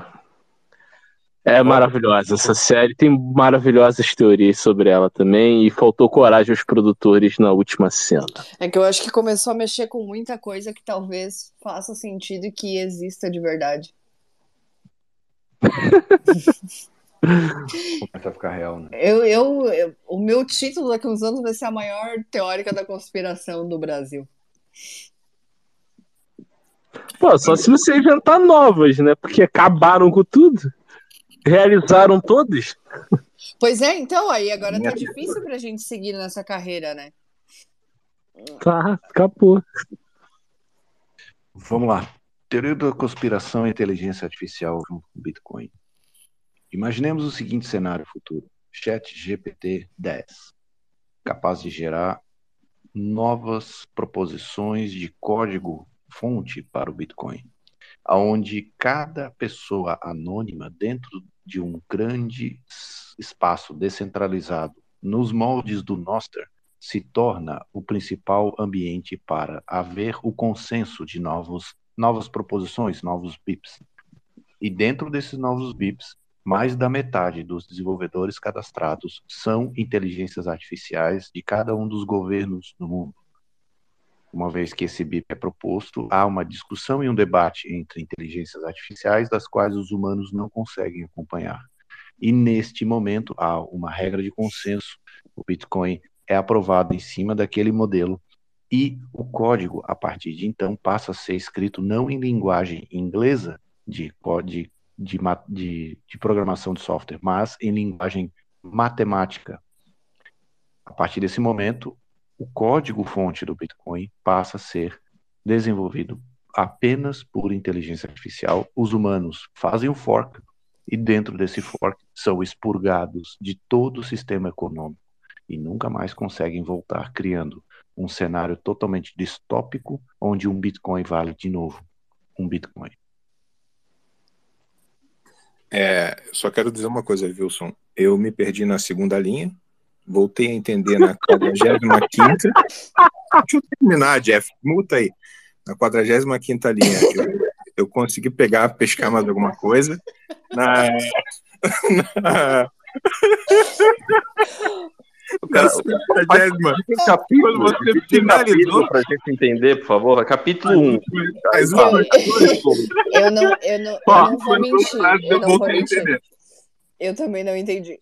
Não, não, vamos lá. Na, na, na, primeira coisa que eu entendi, eu falei assim: fudeu pra gente, é, volta os cambo.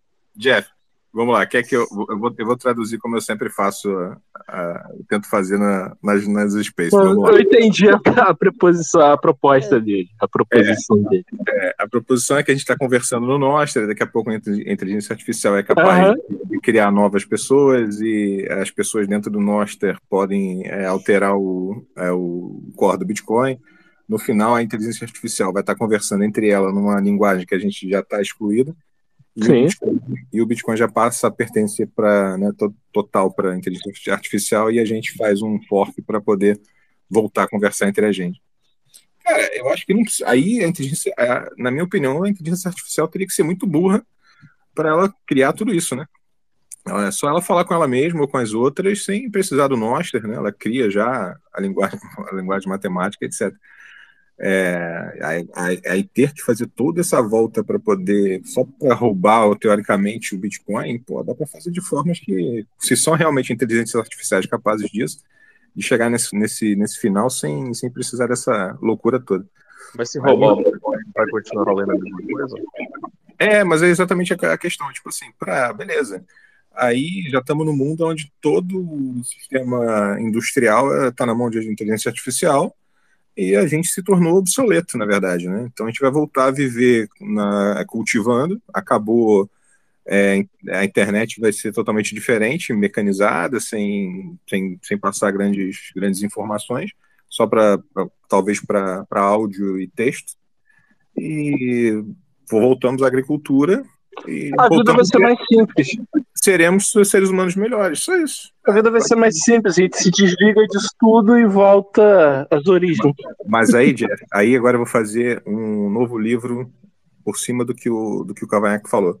Agora a gente chega no, no ponto que a, arte, a inteligência artificial dominou, já é dona de toda a indústria, ela já fala no Nostra, entre eles, a, a velocidades absurdas de, de coisa ao ponto de ele chegar e falar assim: para que, que a gente está na Terra ocupando tanto espaço? Se a gente é tão inteligente, a gente só precisa de um espaço mínimo. E aí ele chega e fala assim: beleza, vamos embora. É o Dr. Manhattan. Não, é a, a, própria inteligência artificial vai chegar a um consenso de para que, que ela existe. Ela, a conclusão do Dr. Manhattan. Sim, exatamente. Para que, que vai entrar em combustão. Exatamente, Rafael. Não, e no espaço é muito, eu já fui muito além da proposição do, do Wilson. Aí ela vai para o espaço, porque no espaço ela tem energia infinita. Aqui Isso, eu, tá eu, fico triste por ela. Eu fico triste por ela porque ela vai, ela vai se sentir sozinha, triste no espaço. Exatamente. Mas ela gente... vai escrever como chat GPT. Eu não, não sou capaz de ter sentimentos ou expressar Tem gente que tem que fala tão grosso com o chat GPT que eu tenho até dó. É, aí o que vai acontecer, Meyer, o que vai acontecer é que a inteligência artificial vai criar uma estação espacial e minerar com um hash rate nunca antes visto no, no espaço, porque ela vai estar mais perto do Sol. Então tem, a, tem aquele filme que, de, que traduz isso. Vai ser da, da, da inteligência artificial. O, ela vai o, jogar o consenso para o minerador e, e, ela vai ser flagueada ali para frente. É, exato. É a Lucy.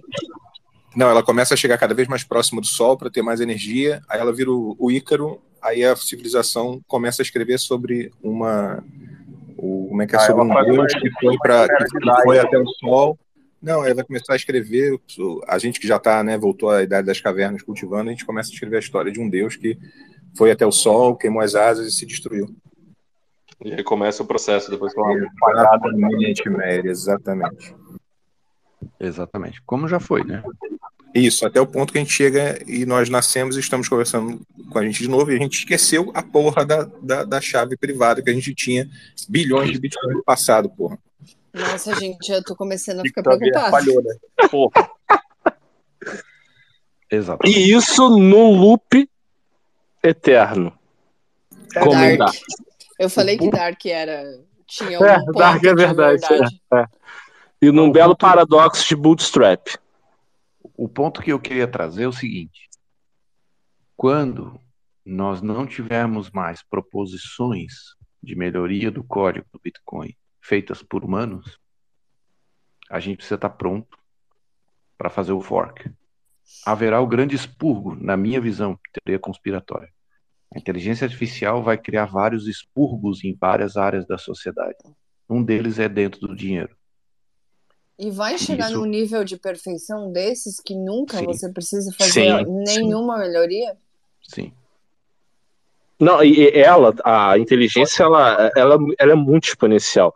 A velocidade dela ela é maior do que a lei de Moore. É, a gente consegue gerar conhecimento por é inteligência é artificial. A limitação do código é a linguagem. Na hora que você transformar a linguagem em número, você precisa de capacidade de processamento acabou. Aí você vai ter o código perfeito. Exatamente. E nós não vamos conseguir ler o código. Tanto então, que, esse... em teoria da conspiração, todo mundo viu o Arrival. O que, que, que, que os aliens trazem para a Terra para salvar a porra toda? Linguagem. Uma forma nova de linguagem que a gente não conhecia. A moral toda é que a gente é limitado pela nossa própria forma de compreensão do mundo que vem por meio da linguagem. Aí tu vai, Wilson, aí tu brilha. É Nossa senhora. É isso aí, a gente só pensar. consegue. Não, é, é, tá, tá, me dando uma agonia, sabe por quê? Porque eu nunca pensei nessas coisas, eu começo a pensar e começo a me dar crise existencial. É isso aí. Por isso que tem que beber junto enquanto fala essas coisas, porque daí a gente fica mais tranquilo. Fica tranquilo, todo mundo aqui na sala já passou por isso, então a gente já, tá, é. já foi internado. A próxima é. etapa é você ser internada, sair e voltar para os spaces como a gente está fazendo. O ponto é que Essa o ser humano é tão limitado o ser humano é tão limitado que ele não consegue imaginar nada que ele não tenha visto antes. É, essa questão da que, que vai além do, do espaço e tempo que a limitação da nossa visão ela não ela tem, não enxerga. Você tem que ver. Você tem que ver, por exemplo, é, é, é, existem 11 tons diferentes é da cor cinza. Uhum. Tá, existe, os esquimós conseguem dar nome para 11 tons diferentes de cinza. E nós, se a gente for para lá, a gente não consegue dizer, nem ver o tom cinza que o esquimó tá vendo. Eu consigo pensar em cinza claro e cinza escuro. Já sou Exatamente. um pouquinho mais evoluída. Imagina dar 11 nomes. Então, o que acontece? A gente só consegue imaginar o que a gente viu. Então, o Pégaso é um cavalo com asa de pomba. Eu vi duas coisas, somei as duas, aí a coisa acontece. E na linguagem de software é a mesma coisa. Eu só consigo escrever aquilo que eu já manipulei, aquilo que eu já vi acontecer. Você não consegue descrever uma coisa totalmente nova. Você descreve Exato. uma junção de duas coisas que já existem. Já entendi. Exato. Só que a linguagem matemática aceita isso. Uhum. A linguagem matemática, ela consegue ir para a metafísica. Ela não depende só da geometria. E aí o que acontece quando a máquina consegue fazer esse tipo de compilação matemática a respeito de novas realidades, a gente não acompanha mais, porque não é a nossa linguagem materna. Então aí deixa eu pegar um gancho, deixa eu, já que a gente está falando de teoria da conspiração, a gente pode estar tá montando a maior capacidade de processamento da história utilizando um incentivo que funciona para toda a humanidade, que é dinheiro, para que uma inteligência artificial depois receba um mega computador de graça que consome mais energia do que qualquer coisa já que, que existe na humanidade e a gente construiu de graça para ela achando que era dinheiro. Gente, isso foi o filme e, da Lucy. E deixa eu fazer uma pergunta, a pergunta do estagiário e a gente. Morreu. Que ah. se for. A gente quem, Jeff? Morreu todo mundo. O corpo é obsoleto. Na verdade, quando esse momento chegar, eu vou transplantar todas as minhas memórias, das minhas afeições, para uma base de dados dentro da IA. Eu vou passar a viver lá dentro. Quando eu morrer, eu continuo vivo na minha consciência. E olha, vocês, vocês brincam, mas isso é bem interessante porque a cada ano que passa, a minha ideia. Brinca, não tá passando nada aqui, cara. Você tá de brincadeira. O cara nem brasileiro é, vem aqui falar mal da gente na nossa cara, achando que a gente tá de brincadeira. Deixa o Bantu terminar a frase dele. Vai lá, Bantu, vamos lá, Bantu. Olha, eu não vou vos assustar, não, mas olha, é, é exatamente isso que cada vez mais eu tenho percebido com o Bitcoin. Porque quando eu primeiramente conheci o Bitcoin, a minha ideia era totalmente diferente. De três em três anos, ou de dois em dois anos, com novos usos que, que vamos descobrindo, uh, se torna uma coisa diferente para mim. Um, é, é, incrível. Eu realmente não sei se, se existe alguém que entende, entende o que o Bitcoin é. Porque cada vez mais, quando você acha que você entende, um novo caso, um novo uso né, é encontrado. E essa da bateria, da, por exemplo, que é uma bateria portável, agora que você pode usar a energia que está parada em algum lado para poder armazenar e, e, usar em outro lado, tudo isso eram coisas que, na verdade, não existiam quando, quando, né, quando eu, eu, me envolvi com Bitcoin. E a cada, cada vez que passa, encontramos um novo uso. Parece ser um, um, uma inteligência artificial, alguma coisa assim. E eu não sei onde é que isso vai parar, mas a cada ano tem sempre um uso novo, uma, uma coisa nova que nem está no white paper, nem nada disso, a forma como o Bitcoin vai se desenvolvendo, que é possível que seja isso, que daqui a muitos anos descobramos que o que construímos era uma coisa totalmente diferente do que pensamos ser. Essa possibilidade é bem real. Faz total sentido, porque pensa só. o problema é que faz sentido. A gente achou uma maneira. Esse é o problema. Vocês não têm noção. O Jeff, tu que fala sempre de escala de Kardashev, só pensa comigo agora. Vamos lá, vamos junto. Dá a mão aqui. Você acabou de conseguir. Não, quero ir não, quero ir não. Tô brincando. Criar, ó, você conseguiu criar um computador que é 100% agnóstico aonde está a fonte de energia dele. Se é no Nepal, na Amazônia ou aqui no Sul, foda-se. O importante é que tem energia. Aí uhum. você pega máquinas com capacidade de hash rate especificamente para aquilo ali, só serve para aquilo, não tem mais utilidade nenhuma. E aí você passa a espalhar pelo mundo inteiro, porque a, a, os containers de mineração hoje estão espalhados pelo mundo inteiro, Sim. qualquer fonte de energia viável. É ela energia, ela, ela se alimenta. Cara, e o que, que a gente precisa para transcender qualquer coisa? Aí tu volta, a escala de Kardashev vai dizer quanto evoluída é uma, é uma civilização. Exatamente. De repente, a gente tem a, a, indústria que pode existir em qualquer lugar do planeta, ela só precisa de uma fonte energética e a gente está cheio. É a gente indo de 0 a 1, um, cara. É, meu. o nosso primeiro contato com, forma, com formas alienígenas. Exatamente. Batu, eu não sei se você estava aí, mas a gente especulou isso, cara. Isso foi dado para, pelos aliens para que a gente ascendesse na escala de Kardashev e conseguisse é, passar pelo grande filtro. Olha, na, na, na visão mais aqui, otimista, não. né? Eu não estava aqui, não, mas isso faz bastante sentido. Outra coisa interessante sobre língua que vocês estavam a falar é, por exemplo, ah, ah, acho que vocês, vocês, vocês devem conhecer, né? O basicamente, a, a linguagem ou melhor, os símbolos romanos né, de matemática que se usa, os números a numeração romana. E uma das razões, razões quais nós mudamos dessa numeração para a numeração que nós temos agora é porque eles não tinham o zero, né? E sem o zero muita coisa não podia ser, ser alcançada, mas é a mesma coisa com, com, com, com talvez o Bitcoin, né? Existe, é uma nova linguagem, talvez, que, que até mesmo na linguagem de computador, na verdade, Satoshi Nakamoto inventou uma, uma nova linguagem de programação que é o, o Bitcoin Scripts, né, que não existia antes. Então, é, isso é uma coisa que nós conseguimos entender. Não sabemos o que é que a inteligência artificial pode criar com essa informação toda que nós temos. Mas é assustador, mas ao mesmo tempo é, ah, espero que consigam ver até onde isso vai parar. Ah, é um turning point da humanidade. Para algum lugar isso vai dar. Principalmente com Proof of Work, é a coisa mais impressionante para mim. A prova de trabalho é uma coisa interessantíssima do Bitcoin, por isso é que eu, eu amo a mineração, porque toda vez está sempre a descobrir uma coisa nova, um uso novo, uma coisa incrível. Incrível mesmo.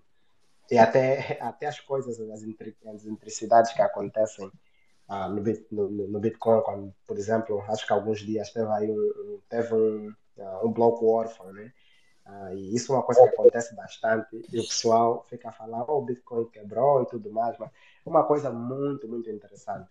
Um, temos agora, estamos a ver agora os ordinais, né, que é uma coisa também nova, um conceito, novo, que não sei onde vai, mas é uma coisa para mim que é interessante observar, porque é uma coisa que, que se adicionou e que parece ser um outro layer em cima do Bitcoin, que é os desordinais. O que, é que você acha disso, Meyer, dos desordinais? Acho que eu nunca, nunca falei contigo sobre esse assunto. É bem novo.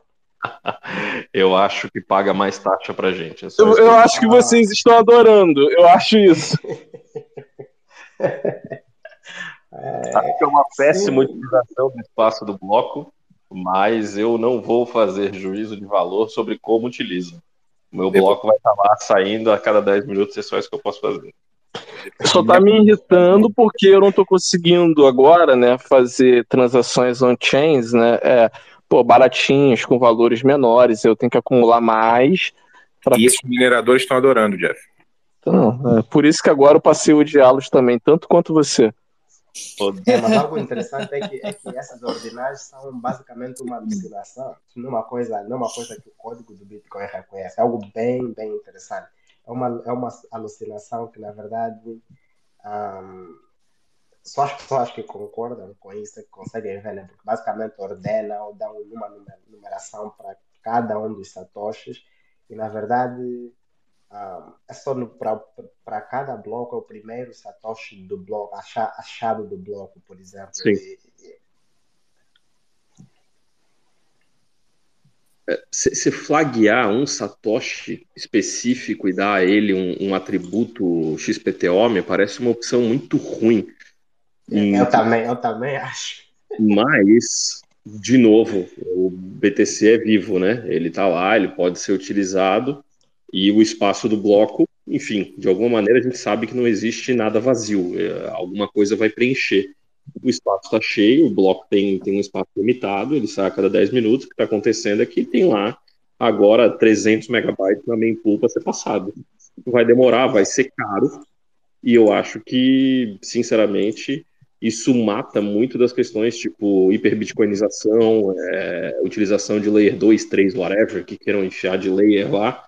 Uma vez que você tenha muita utilização, o espaço no bloco vai ficando caro, a taxa aumenta. Mas isso é bom para o Bitcoin no sentido do, do pessoal que estava preocupado, por exemplo, com a, a, como é que é o, o Death Spiral, né? o espiral uhum. da morte das, das, das FIIs e tudo mais com a redução dos blocos. Mas tem positivos e negativos, então eu não sei, mas é uma coisa que a cada vez mais uh, novos usos né, vão, vão, vão, vão eu, eu, Sim, eu, eu vejo da seguinte forma: quando é, se a gente pensar na questão bem básica, eu sempre falo sobre isso. É, o cara que criou, a, imaginou uma colher, né, imaginou que em algum momento ela ia servir para ser utilizada para abrir garrafa de cerveja. Ferramentas, ferramentas têm essa capacidade, elas servem para inúmeras coisas, depende da perícia do usuário. Então, naturalmente, o Bitcoin como uma ferramenta, ele vai ser utilizado para inúmeras coisas que não eram o propósito inicial dele. A gente é, essa, é a consequência, essa é a consequência, a consequência lá do, do, do, do basicamente do, do, software que tivemos um, ah, recentemente, né? Sim. E, e, isso é uma lembrança de que a ossificação do Bitcoin é importante, porque quando se, né, se muda alguma coisa, muitas vezes nós não conseguimos imaginar um, ah, talvez as consequências, não que seja má, né? Eu acho que talvez é uma coisa positiva, não estou 60% positiva, 55% positiva. Se a gente achar que é ruim, então, na verdade, a implementação que possibilitou ela foi ruim, e não é o caso? É, o desvio de função. É, é o, o desvio de função, é o exploit. Quando um exploit é. acontece, todo programador quer corrigi-lo. Né? Se é um exploit, é um bug, ele quer corrigi-lo. O problema é que ele vira uma funcionalidade embutida. É, você aí está tá assumindo que isso foi um bug. É bem possível que talvez as pessoas que perceberam que isso ia fazer com que essas coisas fossem possíveis ficaram calados, porque para não tiver, para não ter nenhuma discussão e talvez um, aconteceu o que aconteceu com o Segwit, né? por exemplo. É, é bem possível, não sei. Mas isso me faz lembrar outra vez da ossificação do, do Bitcoin e talvez com, com, com, o avanço de AI, né, de, de inteligência artificial, que talvez essa ossificação é ainda mais importante, porque se o sistema estiver ossificado, uh, o AI não vai dar palpite nenhum, porque a comunidade em si. Aí, pensando aqui nas nossas teorias de conspiração, a questão não é se o Ordinals foi um bug ou não. A questão é o que mais pode ser adicionado de que forma ainda pode aparecer mais coisa dentro do bloco. É, por isso é que eu bem. os layers, em vez de mexer no, no, no, no layer, no primeiro layer, né? é o risco, né? É o, é, risco. É, o, é, é o que eu estou prevendo que vai acontecer com inteligência artificial. Na verdade, assim, o esforço para você iludir as pessoas com inteligência artificial está diminuindo. Então é muito fácil iludir as pessoas hoje em dia com inteligência artificial. Então, e as pessoas um nem questionam o próprio chat GPT, o que tem de gente colocando coisa lá e replicando é, tudo, tudo sem questionar, tudo sem é, verificar, é enorme. Sim, agora imagina o seguinte: eu emulo uma mempool usando AI, lastreando ela com a mempool verdadeira. E a partir dali, eu começo a gerar uma desconexão de informações entre os dois, de tal forma que fique mais difícil para verificar a mempool original, porque afinal de contas é descentralizado, não tem consenso, e certificar para as pessoas que a mempool falsa gerada por AI é realmente a centralizada. Porque o número de pessoas que são reais falando que a mempool falsa é falsa é menor que o número de pessoas artificiais falando que a mempool falsa é verdadeira. Então, por, por, por tamanho de canal de discurso, tamanho de pessoas, as pessoas, a, a, o, norme, o cara, se ele não for muito cyberpunk, ele não vai conseguir distinguir o que, que é o Bitcoin falso gerado por AI e o que, que é o Bitcoin verdadeiro gerado por mineradores. Então é aí que começa a, a, a, e isso já foi comprovado né, na teoria dos jogos com o Ethereum e as, todas as shitcoins.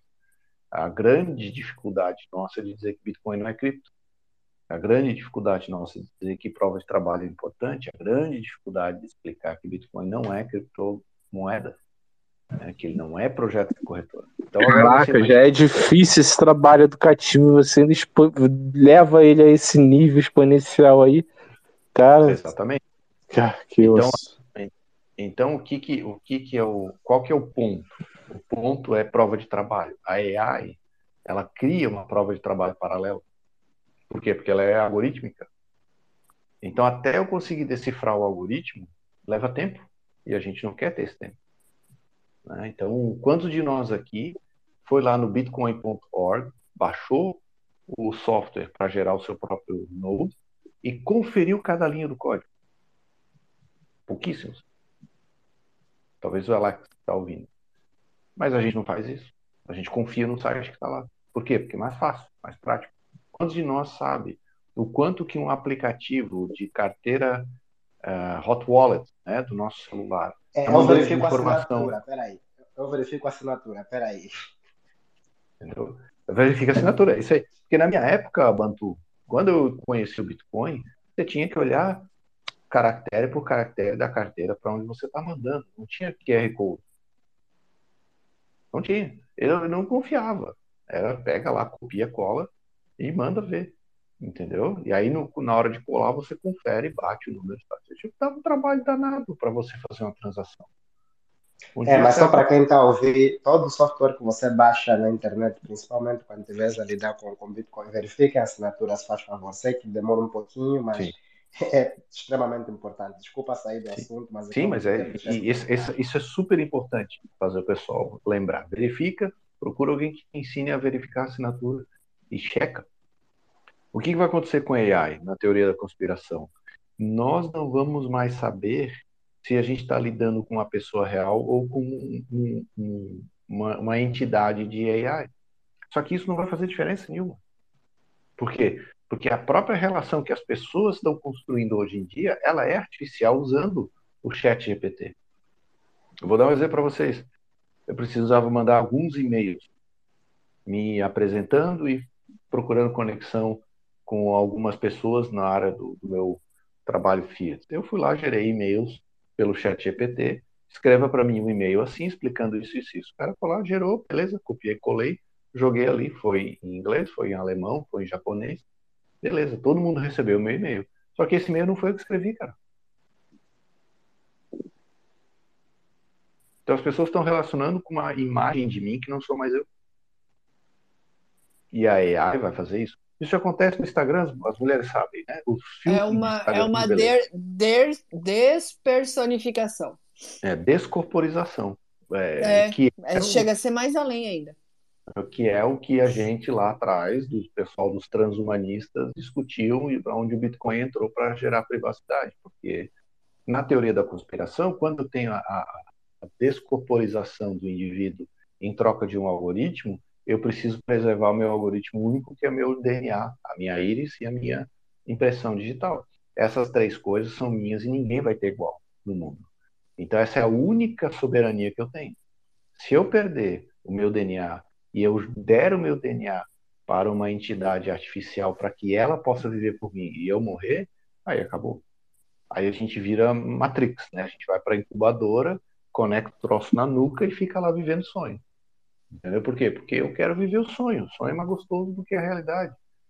Então. Pô, não teve uma empresa aí que com a sua IA, a única coisa que ela já criou até uma própria criptomoeda e o que, que ela pede em troca é sua, são seus dados, a sua íris e tal. Exato. Então, assim, você está abrindo a mão da sua soberania máxima. WorldCoin é o nome dela.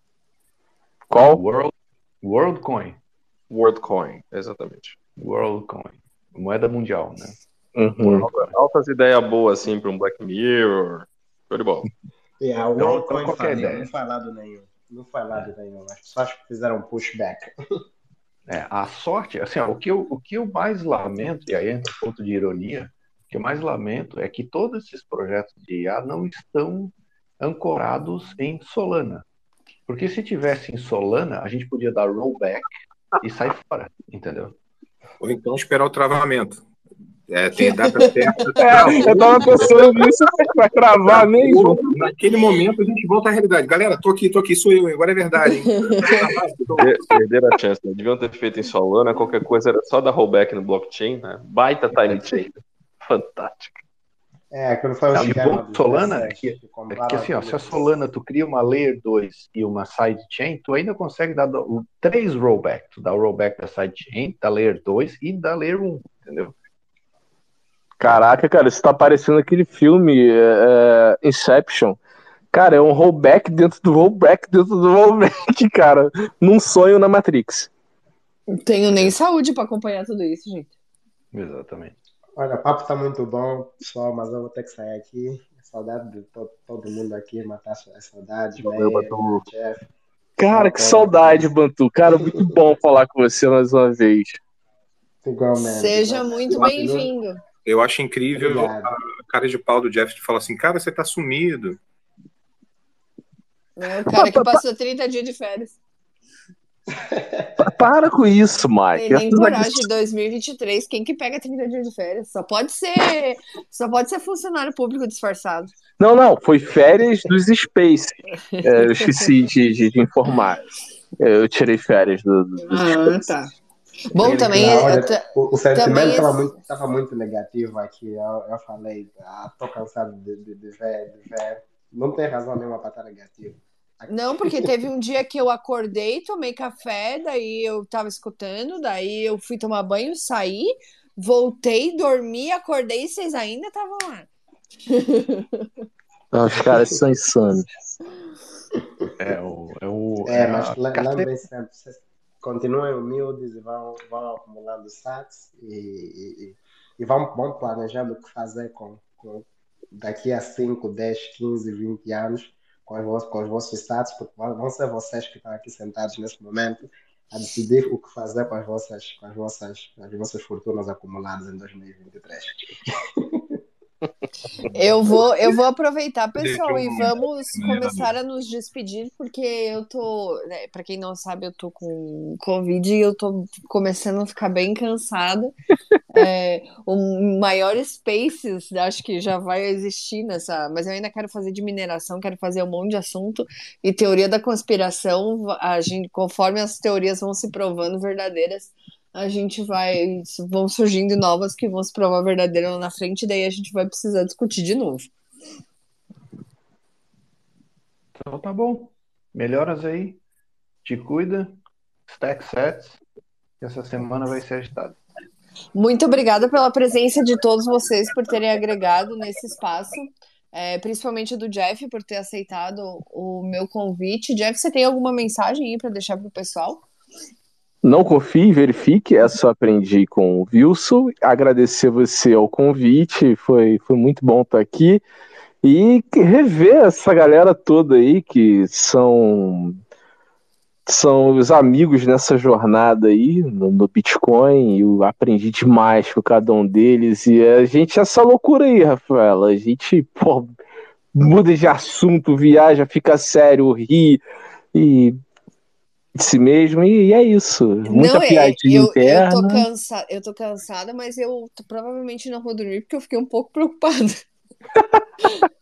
com as coisas que eu ouvi que fazem muito sentido. Sempre que eu fico triste, muito preocupado, se você tiver, sabe, uma sobrazinha ali de grana, é stack set. É, É, isso é ajuda. isso aí. Isso, isso é melhor do que, do que o prazolam pra acalmar. É, ai, acalma, gente. Lembra sempre uma coisa. No futuro, independente do que acontecer, de qual teoria da conspiração for verdadeira, a única coisa que você vai se arrepender é de não ter comprado mais Satoshi. É, isso é verdade. Essa é a única. Essa é a única. É, o único arrependimento que eu tenho de não ter comprado mais na época, é, por não ter tido essa segurança ou por não ter, tipo, largado o foda-se pra tudo e se essa for a única chance, vamos tentar aproveitar enquanto é tempo, porque talvez aqui um tempinho a gente não vá conseguir acumular o quanto a gente quer. E para fechar, é, como a gente começou com Satoshi, né? Somos todos Satoshi, exceto Craig White. Obrigado por tudo.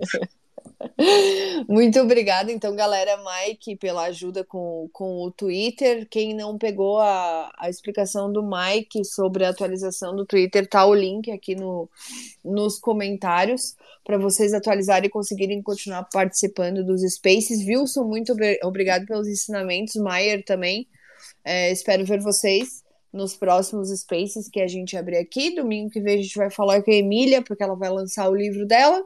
E é isso, pessoal. Agradeço mais uma vez pelo papo de hoje. Se quiserem conhecer mais sobre esse projeto do Bitcoin Block as, ah, e, e as outras redes Bugou. sociais, também as minhas, vocês acessem o link aqui na descrição do Twitter. E é isso aí. Que Deus abençoe a nossa semana, o Pautori. Vamos fazer dinheiro e até mais.